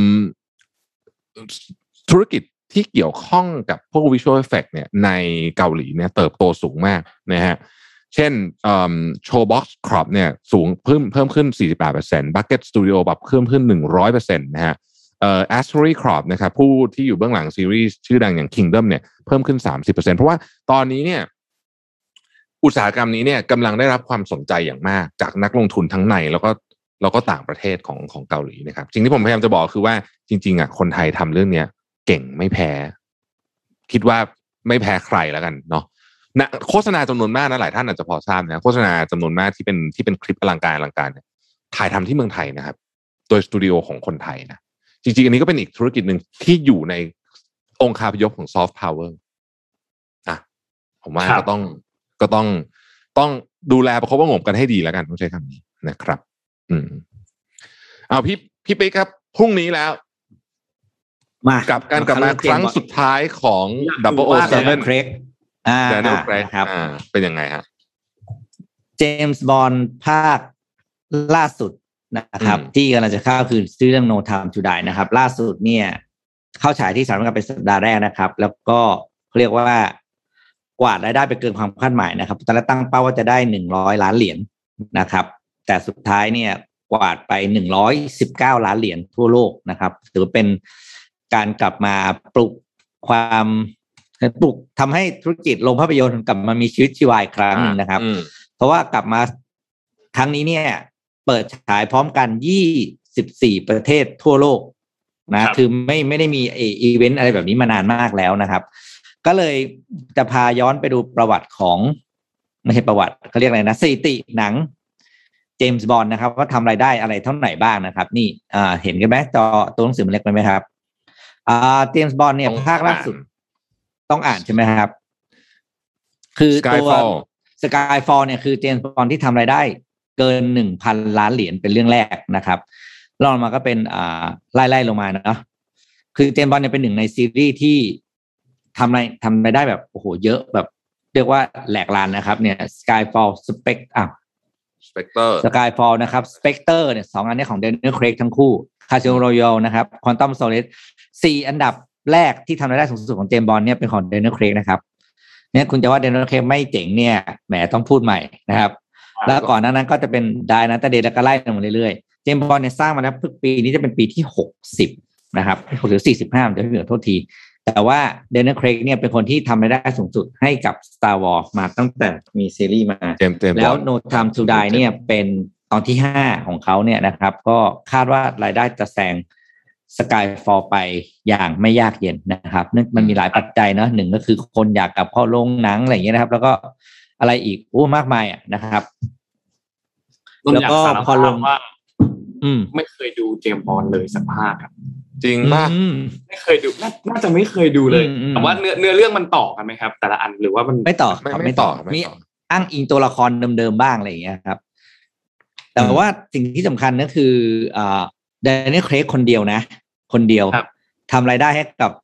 เจมส์บอลไปแล้วสามจุดสองพันล้านเหรียญเฉพาะอืมสี่ตอนที่เขาเล่นมานะครับ คือเป็นต้องบอกว่าเป็นมันนี่เมเกอร์มากๆอะเดนเครกใช่มันนี่เมเกอร์สุดๆ อืมแดเนียลเครกเนี่ยเอ่อตอนอ่าแรกก็มีคนวิพากษ์วิจารณ์เยอะเมื่อวานเราคุยมาในอืมรายการใช่ไหมบอกว่าเอ้ยโอ้โหอ่าคนวิพากษ์วิจารณ์แดเนียลเครกเยอะว่าโอ้มันมันไม่ใช่ลุคของเจมส์บอนด์เพราะว่าก่อนหนั้านเนี้ย ยกตัวอย่างเช่นเพียร์สบรอสเนนหรือว่าชอนคอนเนอรีเนี่ยเขาจะเป็นเนี้ยบแบบเนี้ยบเนี่แบยบกริปอ่าอ่กริปาเลยผมเรียบแป้อะไรแบบนี้ใช่ไหมอืมเออจะต่อยกับคนผู้ร้ายแค่ไหนก็ไม่มีเลือดสักหยดผมไม่กระดิกเลยอะไรอย่างสูเงี้ตยรสูตรสูตรไม่ยับอ่าเอออะไรอย่างแต่เงี้ยเนี่ยเครปเป็นคนที่เลือดอาบตลอดเวลาเออหแดน้าเนียลอันก็นั้นจะเป็นอีกแผลแบบอะไรอย่างหนึงงี้แต่ผมทีนี้ชอบเวอร์ชัสิ่นงแดเนียลเครกนะมันมันดูมันดูจริงกว่าอืมดูจริงกว่า แล้วก็ จะจะบอกนึงว่าถ้านนท์ถามว่าเนื้อเรื่องต่อกันไหมไม่ต่อครับ แต่เจมส์บอลเป็นสิ่งที่ต้องบอกว่า เป็นหนังที่บอกความเป็นไปของโลกได้ดีนะครับ โดยเฉพาะเรื่องของตัวร้ายใช่ช่วงไหนเนี่ยอเมริกาอยากยัดเยียดให้ประเทศไหนเป็นตัวร้ายเนี่ยเขาจะไปอยู่ในเจมส์บอนด์ถูก อืม แต่ก่อนรัสเซียคือคือใช่ไหมอ่าแต่ก่อนรัสเซียแล้วก็มาเป็นอาหรับอ่าอ่าอาหรับแล้วก็หลังมาเป็น Asianเอออีกหน่อยอีกอีกหน่อยก็จะเป็นจีนอะไรอย่างเงี้ยจีนเขาทะเลาะกับใครคนนั้นแหละ คือเออคือเจมส์บอนด์นี่เป็นหนังที่ต้องบอกว่าเป็นเป็น info feeding ให้กับอเมริกันมากอืมอืมๆบางช่วงเนี่ยอ่าก็จะเป็นเรื่องของเจมส์บอลไปแก้เรื่องนิวเคลียร์ใช่ไหมอ่าบางเรื่องก็เป็นสงครามเชื้อโรคหลังๆ ก็เป็นอ่าเรื่องของเทคเรื่องเอ้ยเจมส์บอลนี่คือเนื้อเรื่องทันสมัยนะครับ การการปรับอืมปรับโครงเรื่องเนี่ย ถือว่าถือว่าทันสมัยมาก อืมนั้นอยากดูว่าช่วงเนี้ยเราไม่ใช่ช่วงนี้อีกสามสี่ปีข้างหน้าเนี่ยโลกจะไปทางไหน ใครจะคนที่ คนที่น่ากลัวคือคนที่ครอบครอบงำอะไรไว้เนี่ยให้ดูจากเจมส์บอลอืมได้เลยนะ จริง ๆ คุณจะเข้าใจวิธีของของคำว่าผู้ร้ายแบบระดับมหาภาคได้ดีมากอืมจะบอกว่า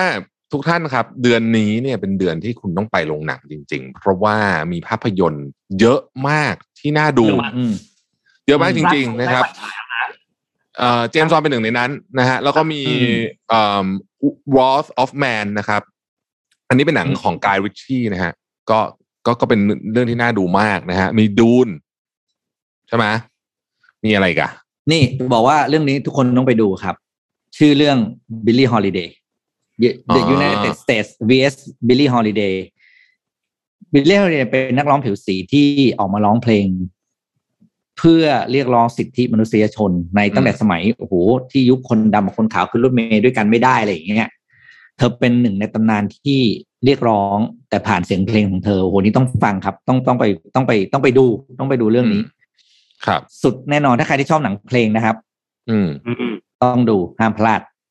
อะแล้วก็ก็มีเพราะเพลงเพราะมากอะใครชอบเพลงโซลนะ เพลงของเพลงที่มีสไตล์การร้องเป็นคนผิวดำอย่างเงี้ยต้องดูเรื่องนี้คือ เห็นแค่หนังตัวอย่างแล้วก็แบบอื้อหือมีน่าดูมากดูอะไรอย่างงี้ใช่นะเออเออเออส่งภาพเข้าไปให้แล้ว ผมขยันมากเวลาส่งภาพหนังเนี่ยอะดับมาขึ้นเลยเบลลี่ฮอลชียร์เดรื่ย์องนี้เข้านะครับวันที่สิบสามตุลา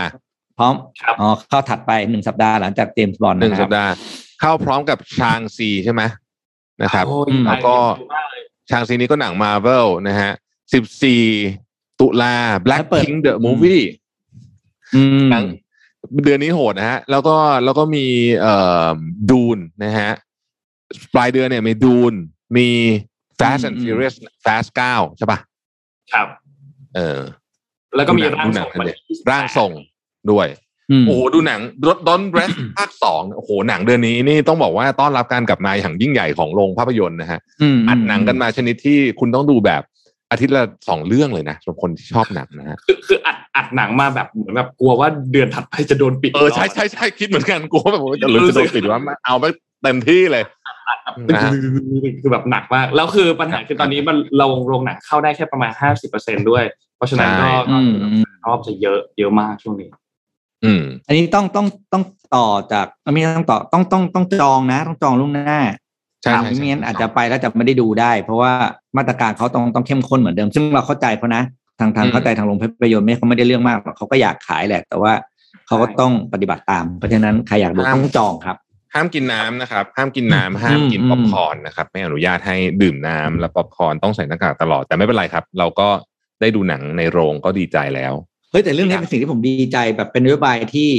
ผมชอบมากเพราะว่าเวลาดูโรงหนังเนี่ยผมจะผมจะรำคาญในเสียงถุงก๊อบแก๊บอะเป็นถุงก๊อบแก๊บถุง snack อะรู้เปล่าว่าอ๋อเวลาที่คนเขาทานแล้วผมแบบเออเนี่ยถือว่าเป็นนโยบายผลพลอยได้ผมชอบมากเลยเนี่ยเอ้ย ผมพี่เคยเจอคนเอาหมูปิ้งเข้ามากินหรือเปล่า อย่างนั้นเลยเหรอเฮ้ยจริงๆเคยเจอทีนึง โอ้พระเจ้าช่วย อย่างโหดโหดเออมากอันนี้โหดจริงเลยหมูปิ้งเลยอะโอ้โหเพราะฉะนั้นเอาแต่กลับมาเรื่องหนังเนี่ยเดือนนี้เนี่ยเป็นเดือนแห่งการชมภาพยนตร์เลย เริ่มตั้งแต่พรุ่งนี้เป็นต้นไปนะฮะครับอ่าแล้วก็ทุกคนก็จะต้องอยากให้คนที่เป็นคนรักหนังเนี่ยไปนั้นแล้วผมรู้สึกว่าเราอยากเห็นอืมโรงหนังเขายังสามารถดำเนินธุรกิจต่อไปได้ เพราะว่า เราเราเราชอบดู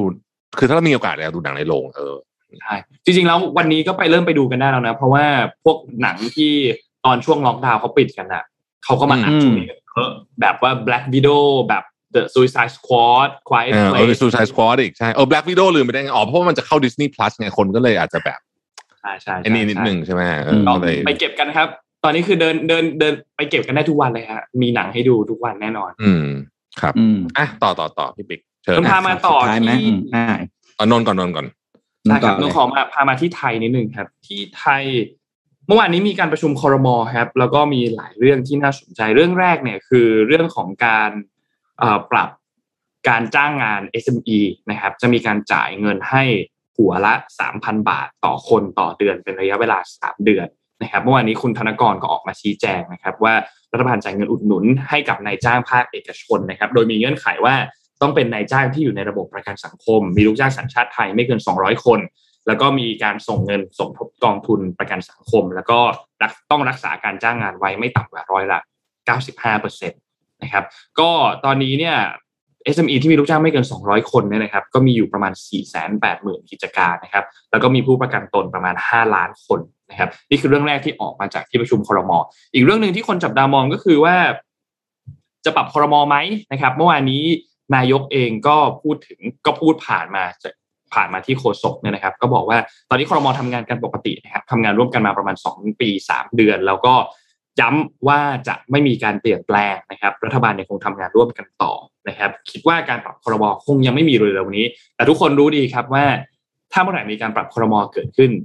น่าจะเป็นการปรับครมครั้งสุดท้ายก่อนที่จะเข้าการยุบสภาแล้วนะครับ ทีนี้มันมีประเด็นอันหนึ่งที่คนติดตามมากครับ ก็คือ จำการอภิปรายไม่ไว้วางใจได้ใช่ไหมครับ และอืมสุดท้ายแล้วเนี่ยมีการปรับครมไล่คุณนฤมลกับไล่คุณธรรมนัฐออกไปจากรัฐมนตรีช่วยใช่ไหมครับ ทีนี้มันก็จะมีเก้าอี้ว่างอยู่ถูกไหมครับ ซึ่งเก้าอี้ที่ว่างอยู่ตรงนั้นเนี่ยตามหลักแล้วเนี่ยก็จะเป็นโควต้าของ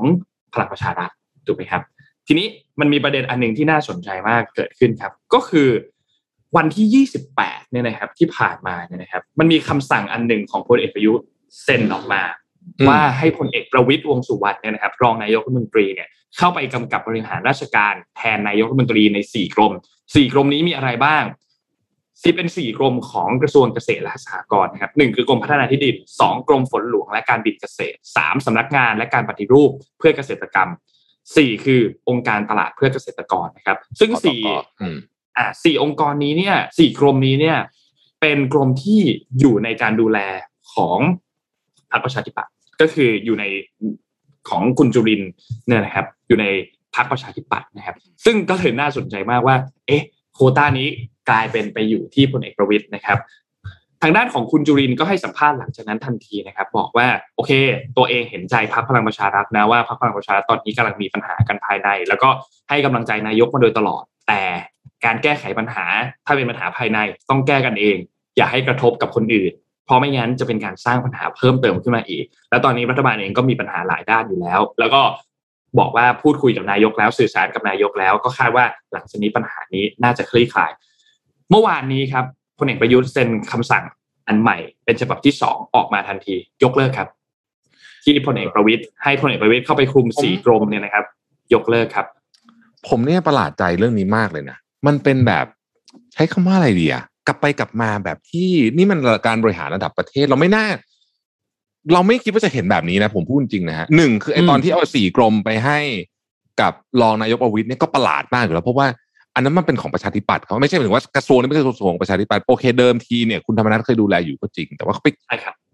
แล้วมันประหลาดคือเนื้ออกไหมฮะคุณมีสี่กรมในกระทรวงเกษตรต้องไปรายงานตรงกันนะรองนายกอีกคนหนึ่งในขณะที่อันนี้ต้องอืมรายงานผ่านเอ่อรัฐมนตรีเฉลิมชัยศรีอ่อน แล้วก็ขึ้นไปถึง รองนายกจุลินทร์ใช่ปะมันควรจะเป็นไลน์อัลคอมแมนแบบนั้นอะครับมันไม่เคยมีนะ ผมเท่าที่ผมจำความได้ไม่เคยมีคำสั่งแบบนี้อ่าย้อนหลังกันไปไม่รู้กี่สิบปียยกกก็เลิกคืนอีก คือมันประหลาดตรงที่คืนนี่แหละคือแล้วใช่ไหมคือคือคือเขาคิดว่า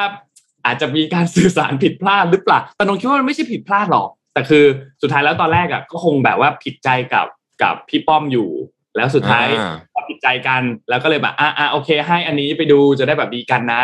สุดท้ายปุ๊บฝั่งของพรรคร่วมรัฐบาลก็ไม่โอเคเหมือนกัน ก็เลยต้องมีการปรับเปลี่ยนในเรื่องของคำสั่งอันนี้ใหม่อีกครั้งหนึ่งนะครับ ก็นั่นแหละครับแต่มันแปลกมากครับเพราะว่าอย่างที่บอกอะมันคือการมันคือเรื่องใหญ่ของระดับประเทศประเทศ จะทำอะไรมันต้องคิดก่อนให้ถี่ถ้วนไหมว่าเอ้ยรอบด้านเอฟเฟกต์เป็นยังไง อืมผมผมขอย้อนพาทุกคนไปนิดนึงนะว่า เออไม่ไม่ได้อยากจะเอ่อโค้ด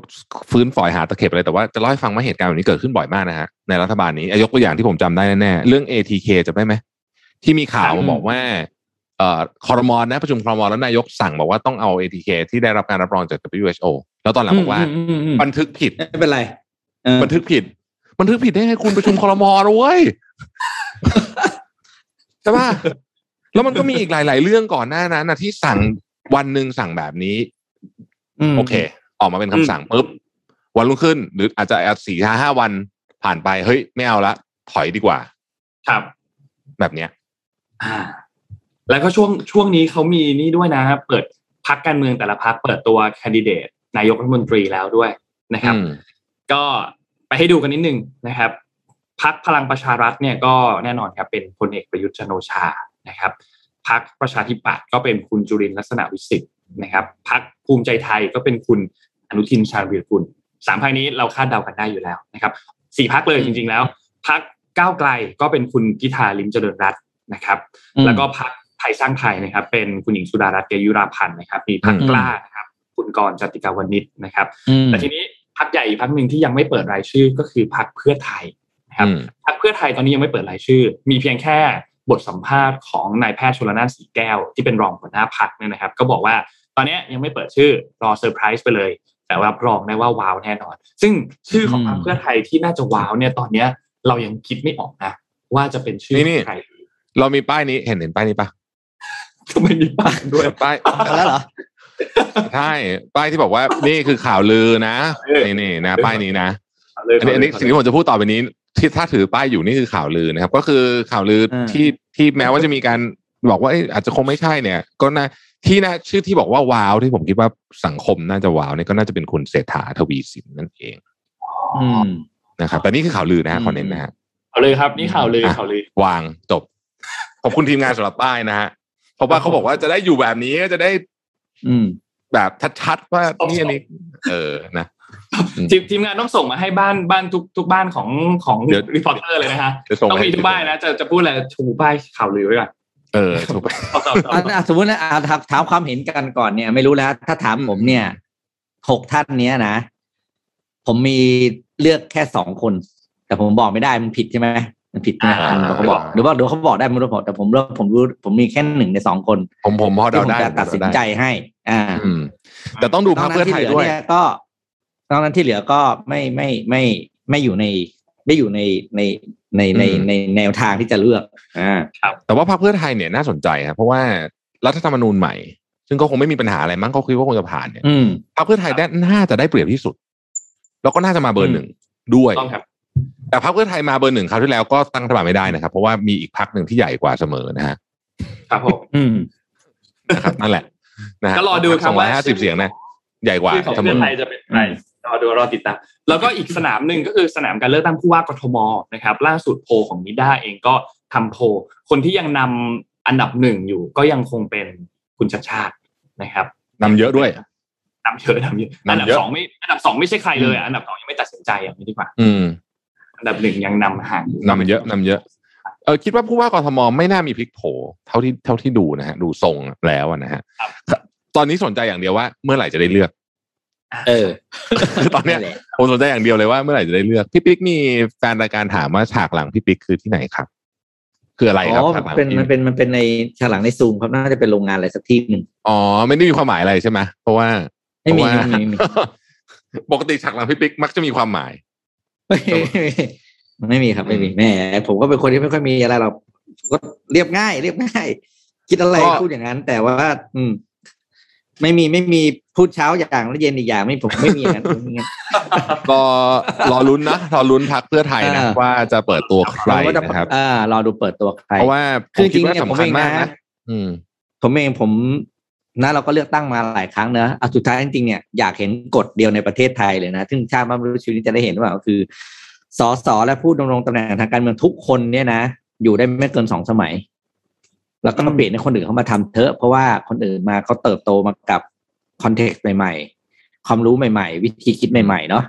ประเทศเราจะได้เดินหน้าสักที ผมไม่มาเนาะจะเป็นใครนะอืมแต่ว่าอยากเห็นแค่ว่าเนี้ยผู้นำอยู่ได้ไม่เกินสองสมัยแปดปีแล้วก็ว่าไปอย่างงี้ใช่ไหมครับ แล้วก็พอแล้วก็เป็นบังคับออกเออใช้คำว่าบังคับออก พี่ปิ๊กเพื่อให้เออมีพี่พี่ปิ๊กพี่ปิ๊กอายุเท่าไหร่นะครับปีนี้สี่แปดครับ สี่แปดไม่น่าทันเหรอพี่ขอไม่ไม่ไม่ได้แช่งนะแต่ว่าไม่น่าไม่น่าได้เห็นใช่ไหมไม่ไม่น่าได้เห็นใช่ไหมเออท่านผู้ฟังฮะนี่หลังแปดโมงแล้วนะฮะ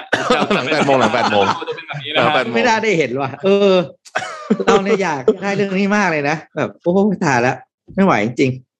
อ้าวแต่ว่าถ้าเกิดพูดถึงเรื่องแปดปีเนี่ยเอานี่หลังแปดโมงเราคุยเล่นกันนะหลังแปดปีเนี่ยอ่าไอ้เรื่องเรื่องของที่มีคนเรสประเด็นขึ้นมาเรื่องนายกแปดปีอะเอ่อ ถ้าที่ที่เขาบอกว่าตามเจตนารมณ์ของรัฐธรรมนูญปีหกศูนย์เนี่ยนะอืฮะมคือจริงๆก็ทุกรัฐธรรมนูญแหละเขาก็จะเขียนไว้ว่าลงตำแหน่งได้รวมกันไม่เกินกี่ปีถูกไหมก็คือแปดปีอะแต่ว่าอ่าอืมคือเขาบอกว่าเอ้ยแล้วถ้าธรรมนูญมันเริ่มปีหกศูนย์ถ้าถ้านับก็ต้องนับตั้งแต่ปีหกศูนย์ใช่ไหมแต่นายกเป็นมาตั้งแต่ปีอืมอะไรวะห้าเจ็ดประเด็นคืออย่างนี้ ต้องถามว่า โอเค เราเข้าใจว่ากฎหมายมันต้องย้อนหลังไม่ได้แต่ว่า ต้องถามว่าเจตนารมณ์ของเรื่องเนี้ยคืออะไร คือเจตนาของเรื่องนี้คืออย่างที่พี่ปีพูดถูกไหมไม่อยากให้มีใครนั่งเหนือหน้านานเกินไปใช่ไหมเพราะฉะนั้นถ้าเกิดเป็นแบบนั้นจริงเนี่ยนะครับ อาจคืออุบัติอาจจะเกิดอุบัติเหตุทางการเมืองได้ผมชอบคำนี้ของพี่ตุ๊กอุบัติเหตุทางการเมืองเนี่ย หมายความว่าเป็นไปได้นะ ที่สิงหาปีหน้าซึ่งจะครบแปดปีเนี่ยนะครับ อาจจะได้รับการวินิจฉัยว่าครบแล้วก็ได้นะถ้าเป็นแบบนั้นจริงเนี่ย เกมการเมืองนี่จะเปลี่ยนแบบหัวทิ่มเลยนะครับอืม คืออมอันเนี้ยจริงๆแล้วทางพรรคเพื่อไทยเองอะเขาก็ถือข้อมูลอยู่แล้วนะเตรียมที่จะไปร้องกับศาลรัฐธรรมนูญแล้ว แต่ว่าเขายังไม่ร้อง เพราะว่ามันเตรียมรอจังหวะรอจังหวะ เพราะว่ามันมันคืออย่างนี้ครับ ถ้าสมมุติว่าไปร้องตอนนี้แล้วมันมีความชัดเจนออกมาแล้วเนี่ย มันจะใช้ไปเป็นอาวุธในการหาเสียงไม่ได้ ถ้าสุดท้ายยังไม่ได้ร้อง แต่ใช้เป็นถือเป็นอาวุธไว้อันหนึ่งว่า เฮ้ยคุณรู้หรือเปล่าว่าถ้าคุณเลือกพรรคอันเนี้ยสุดสุดท้ายพลเอกประยุทธ์ขึ้นเป็นนายกต่อไม่ได้นะ เพราะว่ามันผิดรัฐธรรมนูญตึ๊ดตึ๊ดตึ๊ดตึ๊ดแต่ศาลรัฐธรรมนูญยังไม่ได้ตัดสินใจนะ เพราะว่ายังไม่ได้เรายังไม่ได้ยื่นเรื่องนี้ไปให้ศาลรัฐธรรมนูญทำการพิจารณา เรื่องนี้ก็เลยเป็นหนึ่งในอาวุธครับ ผมผมว่าน่าจะกระทบที่สุดกับสสสสสครับที่แบบอืมกำลังจะอืมเลือกอยู่พักไหนจะไปพักใหม่หรือเปล่าพักเก่าพักใหม่อะไรเนี่ยนะเออผมว่าอันเนี้ยต้องคิดหนัก เพราะถ้าเกิดไปปุ๊บแล้ว เกิดอุบัติเหตุทางการเมืองกับพลเอกประยุทธ์ขึ้นเนี่ย โอ้โหคราวนี้เคว้งเลยนะครับเออือมอืมอืมอืมก็นี่แหละฮะก็ต้องก็ต้องติดตามต่อไปเรื่องนี้เป็นเรื่องที่น่าสนใจในในในในแง่ของว่าเอาผมผมเอางี้กันเมื่อวานนี้ผมพูดไปแล้วว่ามันน่าสนใจที่สุดตรงที่ว่า เอ่อคุณไพบูลย์นิติตะวันนะครับรองหัวหน้าพรรคพลังประชารัฐซึ่งปกติเนี่ย ถ้ามีเรื่องแบบนี้เกี่ยวกับรัฐธรรมนูญแบบนี้เนี่ยแกจะต้องออกมาฟันธงให้เป็นคุณกับพรรคหรือว่าเป็นคุณกับนายก เราถึงขั้นว่าถูกแล้วนะและถูกทุกครั้งด้วยใช่เราก็ถูกทุกครั้งด้วย แต่แต่ต้องเป็นคุณกับนายกเสมอนะฮะแต่ครั้งนี้เนี่ย มันแปลกสุดๆเลยฮะทั้งทั้งๆที่จริงๆเรื่องนี้เนี่ย คือถ้าเป็นฟอร์มคุณคุณไพบูลย์สมัยก่อนก็ต้องมาฟันธงเลยว่าเฮ้ยนับเอ่อตั้งแต่ปีหกศูนย์หรือปีอะไรก็ว่าไปใช่ไหมแต่ครั้งนี้แก็บอกว่าไม่มี no comment ใช่ไหมแกพูดอย่างประมาณเนี้ยไม่มีความเห็นนะเออ อันเนี้ยแปลกอืมอืมเรื่องเรื่องประเด็นคุณไพบูลย์ก็ยังไม่รู้นะครับว่าเป็นสส party list คนที่เท่าไหร่ของพรรคพลังประชารัฐ เออนั่นฐก็เป็นอีกเรื่องหนึ่ง ไม่แต่แกจะถูกตัดสินวันที่เท่าไหร่นะสิบป่ะไม่แน่ใจเราจำวันที่ไม่ได้ว่าว่าวันที่เท่าไหร่แต่ว่าก็นั่นแหละครับ รอติดตามดู เพราะว่าอ่าก่อนหน้านี้ คุณไพบูลย์มาจากพรรคคุณจำชื่อพรรคไม่ได้ที่เป็นที่เป็นพรรคพระพุทธเจ้าอะไรสักอย่างอะเออที่ที่ใช้ศาสนาพุทธนำอะไรประเทศอะไรตอนที่แกมีป้ายหาเสียงอยู่อะครับ ถ้าเป็นแบบนั้นเนี่ย คุณชื่อคุณอืมคืออาจจะอาจจะหลุดจากการเป็นสสนะ ถ้าอืมถ้าถ้าตัดสินใจในอันนั้นนะเพราะว่าไม่ได้มีรายชื่ออยู่ใน party list ของของฝั่งพรรคพลังประชารัฐเนี่ยนะครับอืมก็ก็น่าสนใจเขาก็แซวกันเยอะในสภาตอนอภิปรายก็แซวกันเยอะฝั่งก้าวไกลก็แซวกันเยอะคุณคุณวิโรจน์เนี่ยจะแซวแซวแซวคุณไพบูลย์เยอะ เยอะมากว่าว่าเป็น party list อันดับเท่าไหร่ใช่ไหมเท่าไหร่อืมเพราะ party listต่อต่อมันเขามีงงๆคำอะไรที่เขาเรียกอะฟังแล้วฟังแล้วก็ขำแต่ก็เออก็สะขำปนสะเทือนใจอะว่าอะไรมันเกิดขึ้นได้จริงในในโลกการเมืองอย่างเงี้ยนะ เออ จริงๆเมื่อวานมี scene หนึ่งอะขอพี่ปิ๊กรีบไปทำงานปะเนี่ยเดี๋ยวได้อีกนิดนึงได้นิดนึงอ่านิดงนึงเริ่นิดนึงแปดครึ่งแล้วเมื่อวานมี scene หนึ่งที่ เอ่อเป็น scene สำคัญเลยนะคือ scene ที่ร้อยเอกธรรมนัสจูงเรือต้องใช้คำว่าจูงเรือจูงเรือจูงเรือ จูงเรือเอออยากให้ดูคลิปมากเลยอะแล้วแต่แต่แต่ว่าคนมารับของนี่อยู่บนเรือนะซึ่งคนก็ถามกันเยอะมากว่า เอ๊ะทำไมไม่ทำไมไม่อยู่ในเรือครับถูกไหม นี่นี่นี่นะต้องดูรูปที่รับของอะ มีคนมารับของอะ เออ มันเนี่ยเออ เนี่ยเนี่ยคือทำไมทำไมไม่อยู่บนเรืออืมอ้าวแต่ว่าไม่เรือเขาขนของเปล่า อ๋อโอเคโอเค คือเรือมีของก็เลยลากเรือมาเอออ่ใช่ไหมโอเคใช่ถ้าโอ้ถ้านี่ตัวทุ่มถ้าตัวเราลงน้ำเนี่ย ของในบนเรือใส่ของได้เยอะขึ้นไงครับ อืมอืมอืมคือประมาณว่า คือคือมันมีคลิปวิดีโอออกมีมาคลิปไหมมีคลิปไหมเดี๋ยวท่านคงไปเห็นแหละเห็นเนี่ยตาหาตามทวิตเตอร์มีเขารีทวิตกันเป็นสามสี่หมื่นคือธรรมนัฐอะประมาณว่าสั่งลูกน้องว่าแบบเอยอย่าบอกใครนะ เรื่องช่วยประชาชนเนี่ยอยากเข้ามาช่วยประชาชนอืมแต่ทีนี้อืมตอนไปแจกถุงยังชีพอะเปิดหน้ากากครับ แล้วก็บอกว่ายายจำได้หรือเปล่านี่ใครร้อยเอกธรรมนัฐไงที่เห็นในทีวีบ่อยอืมๆก็อะอืมนั่นนั่นแหละครับ ไปหาคลิปดูไปหาคลิปดูไปหาคลิปดู ก็เอาเอาเอาแต่พูดจริงๆ อันนี้แบบพูดแบบวิเคราะห์จริงๆนะฮะไม่ว่าไม่ว่าเราจะเราจะรู้สึกยังไงกับเรื่องนี้ก็ตาม แต่มีคนชื่นชมนะ เออ อันนี้อืมพูดจริง ๆ นะคือคือการลง action เยอะๆแบบนี้เนี่ย ก็ก็มีประโยชน์ ก็มีประโยชน์เหมือนกันแหละ ชาวบ้านจะชอบอะไรแบบนี้มีมีมีเพราะว่ามีมีมีเข้าคือผมว่าเราเห็นภาพเข้าแค่เนี้ยได้มันอะไรอย่างงี้มันมีสองด้านเหรียญมีสองด้านเหรียญมีสองด้านนะฮะแต่ก็เป็นอืมก็เป็น ก็เป็นความบันเทิงอย่างนั้นนะคนเห็นก็ อืมนะ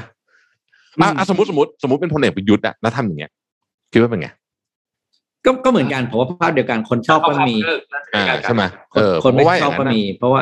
เรื่องมันเป็นมันเป็นเรื่องความรู้สึกคนไงอันนี้เข้าใจได้ อืมครับนะแต่ถ้าไม่ก็เห็นเลยเนี่ยไม่เห็นไม่เห็นการลงพื้นที่เลย อันเนี้ย อันเนี้ยไม่ไม่ดีแน่อ้าวพูดถึงลงพื้นที่ก็ต้องขอพูดเรื่องนี้อีกทีนึงอะเมื่อวานพูดแล้วแต่อยากพูดอีกอะๆเออเอ่ออะต้องให้นนท์ช่วยเสริมเรื่องนี้ก็คือ นักข่าวก็ไปสัมภาษณ์พลเอกอนุพงศ์ประมาณว่าอืมทำไมถึงไม่ลงพื้นที่อะไรเยอะๆอะไรแบบเนี้ยนะฮะพลเอกอนุพงศ์บอกว่าเดี๋ยวนะหาโค้ดไปเป๊ะก่อน คุยเรื่องอื่นไปก่อนอืมอ่านี่นี่นี่มีคอมเมนต์อันหนึงอะบอกว่าที่คุณธรทำเนี่ยเขาเล่นการเมืองเป็นคนชอบเรื่องนี้นะคำคำว่าเล่นการเมืองเป็นเนี่ย อันเนี้ยมันเป็นคือเราเข้าใจแหละว่าสิ่งสำคัญที่สุดก็คือผลประโยชน์ของประชาชนใช่ไหมครับ แต่ว่าอืมการที่เล่นการเมืองเป็นกับเล่นการเมืองไม่เป็น เรื่องเนี้ยเป็นเรื่องสำคัญมากๆ เพราะว่าพรรคคุณจะอยู่และไปต่อได้จะครองเสียงกับฝั่งประชาชนได้หรือเปล่าเนี่ย ถ้าเล่นการเมืองไม่เป็นอันเนี้ยปัญหาจะใหญ่มากนะครับ แล้วก็นี่อืม comment ขายให้เราละวันนี้แพลนเนอร์ขายปะครับเออวันนี้ planner pre-order ครับ อ่า planner ปีสองพันยี่สิบเท่าไหร่สองนะฮะยี่สิบสองครับ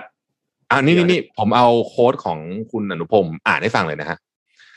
ผมไม่ค่อยลงพื้นที่เนื่องจากกระทรวงมหาดไทย เวลาลงพื้นที่แต่ละครั้งต้องเป็นคณะใหญ่ ใช้งบประมาณจำนวนมากนะแม้ผมจะเคยขอลงพื้นที่เป็นคณะคณะเล็ก แต่กระทรวงก็ยืนยันว่าไม่สามารถทำได้ เพราะเป็นธรรมเนียมปฏิบัติ แต่ยืนยันว่าทำงานหนักมาตลอด นายกของพวกคุณสั่งงานผมทุกวันไม่เว้นวันหยุดราชการวันหนึ่งไม่ต่ำกว่าสิบงาน ซึ่งผมก็ต้องอาศัยข้าราชการด้วย เพราะเรื่องบางอย่างลึกเกินไป ดังนั้นจึงใช้วิธีการลงพื้นที่พร้อมกับนายกรัฐมนตรีเพื่อให้หน่วยงานในพื้นที่ เตรียมข้อมูลเพียงครั้งเดียวนะครับ สิ่งที่น่าสนใจก็คือว่าพลเอกอนุพงศ์บอกว่าลงพื้นที่คณะเล็ก ๆ ไม่ได้บอกไปแล้ว แต่เขาบอกว่าเป็นธรรมเนียมปฏิบัติกระทรวงบอก แต่ว่ากระทรวงนี้ท่านคุมมาเจ็ดปีแล้วนะครับผมอืม นั่นแหละฮะนั่นแหละครับก็เป็นแต่ช่วงนี้นะผมว่าเราลดการเสพข่าวการเมืองก็ดี เพราะช่วงนี้ผมรู้สึกว่ามันวนไปวนมา คนทะเลาะกัน ใช่อืมรอก่อน ตอนนี้รอก่อนรอรอรอเปิดสมัยการประชุมในสมัยหน้าครับ อืม จะได้เห็นอะไรเยอะขึ้น จะได้รู้ว่าสุดท้ายแล้วจะยุบสภาหรือไม่ยุบสภาจะมีอะไรเกิดขึ้นไหมนะครับ ใช่นะฮะอะสมควรแก่เวลา เพราะว่าเราต้องไปประชุมอ่าตอนแปดโมงครึ่งแล้วนะครับอ่าครับผมอ่าก็ขอบคุณทุกคนที่ติดตามนะครับ แล้วก็แสดงความยินดีกับคนที่ได้รางวัลด้วยนะฮะเดี๋ยวสมมูลจะติดต่อหลังใหม่ไปนะครับ อืมครับ ขอบคุณ SCB ครับผู้สนับสนุนแสนใจดีของเรานะครับอยู่กับเรามาอย่างยาวนานก็วันนี้ SCB เรามีภารกิจรอบรู้เรื่องเงินทองนะครับ by SCB นะครับก็ฝากไว้ด้วยนะครับ เกี่ยวกับเรื่องของเศรษฐศาสตร์พฤติกรรมกับการตั้งราคานะครับและขอบคุณผู้สนับสนุนอย่าง Samsung Galaxy Z Fold 3 5G นะครับที่สุดของสมาร์ทโฟนจอพับประสิทธิภาพสูง เหมาะทั้งการทำงานและความบันเทิงนะครับและสุดท้ายขอบคุณ Oris ครับ ถ้าใครที่ติดตาม Oris มาเรื่อยๆเนี่ยจะทราบดีครับว่า Oris เขามีพันธกิจอันหนึ่งก็คือ change for the better นะครับเขาเชื่อว่าการเปลี่ยนแปลงเพื่อนำไปสู่สิ่งที่ดีขึ้นเนี่ยจะต้องเริ่มต้นที่ตัวเองก่อนนะครับ แล้วก็สิ่งที่ Oris ทำเนี่ยเพื่อลดผลกระทบต่อสภาพอากาศนะครับ ก็คือการทำ renovate โครงสร้างหลังคาของ Oris Factory นะครับที่เมืองโฮสไตน์นะครับเขาลดการใช้พลังงานนะครับในการทำความอบอุ่นภายในอาคารเนี่ยได้ 30%นะครับแล้วก็นอก นอกจากนี้เนี่ยติดตั้งแผงรับพลังงานแสงอาทิตย์นะครับก็ทำให้โอริสเนี่ยสามารถผลิตกระแสไฟฟ้าใช้เนี่ยได้มากถึง 60 ของ 60%ของปริมาณการปริมาณความต้องการไฟฟ้าทั้งหมดนะครับ และนอกจากนี้เองโอริสก็ได้รับรองจากองค์กร Climate Partner นะครับว่าเป็นบริษัทที่เป็นมิตรต่อสภาพอากาศนะครับโดยการลด carbon footprint แล้วก็ compensate การปล่อยคาร์บอนไดออกไซด์ออกสู่ชั้นบรรยากาศนะครับปีหน้าเองเนี่ยโอริสเขาจะมีรายงานออกมาฉบับหนึ่งครับ อันนี้เป็นฉบับแรกเลย เพื่อแสดงให้เห็นถึงแนวทางความยั่งยืน ภายใต้ภารกิจ Change for the Better นะครับก็รอติดตามกันนะครับแล้วก็สุดท้ายขอบคุณท่านผู้ชมทุกๆท่านครับที่ติดตาม MDR ในทุกๆเช้านะครับวันนี้เราสามคนลาไปก่อนครับแล้วเดี๋ยวพบกันใหม่พรุ่งนี้เช้าวันพฤหัสครับ สวัสดีครับ สวัสดีครับครับ Mission Daily Report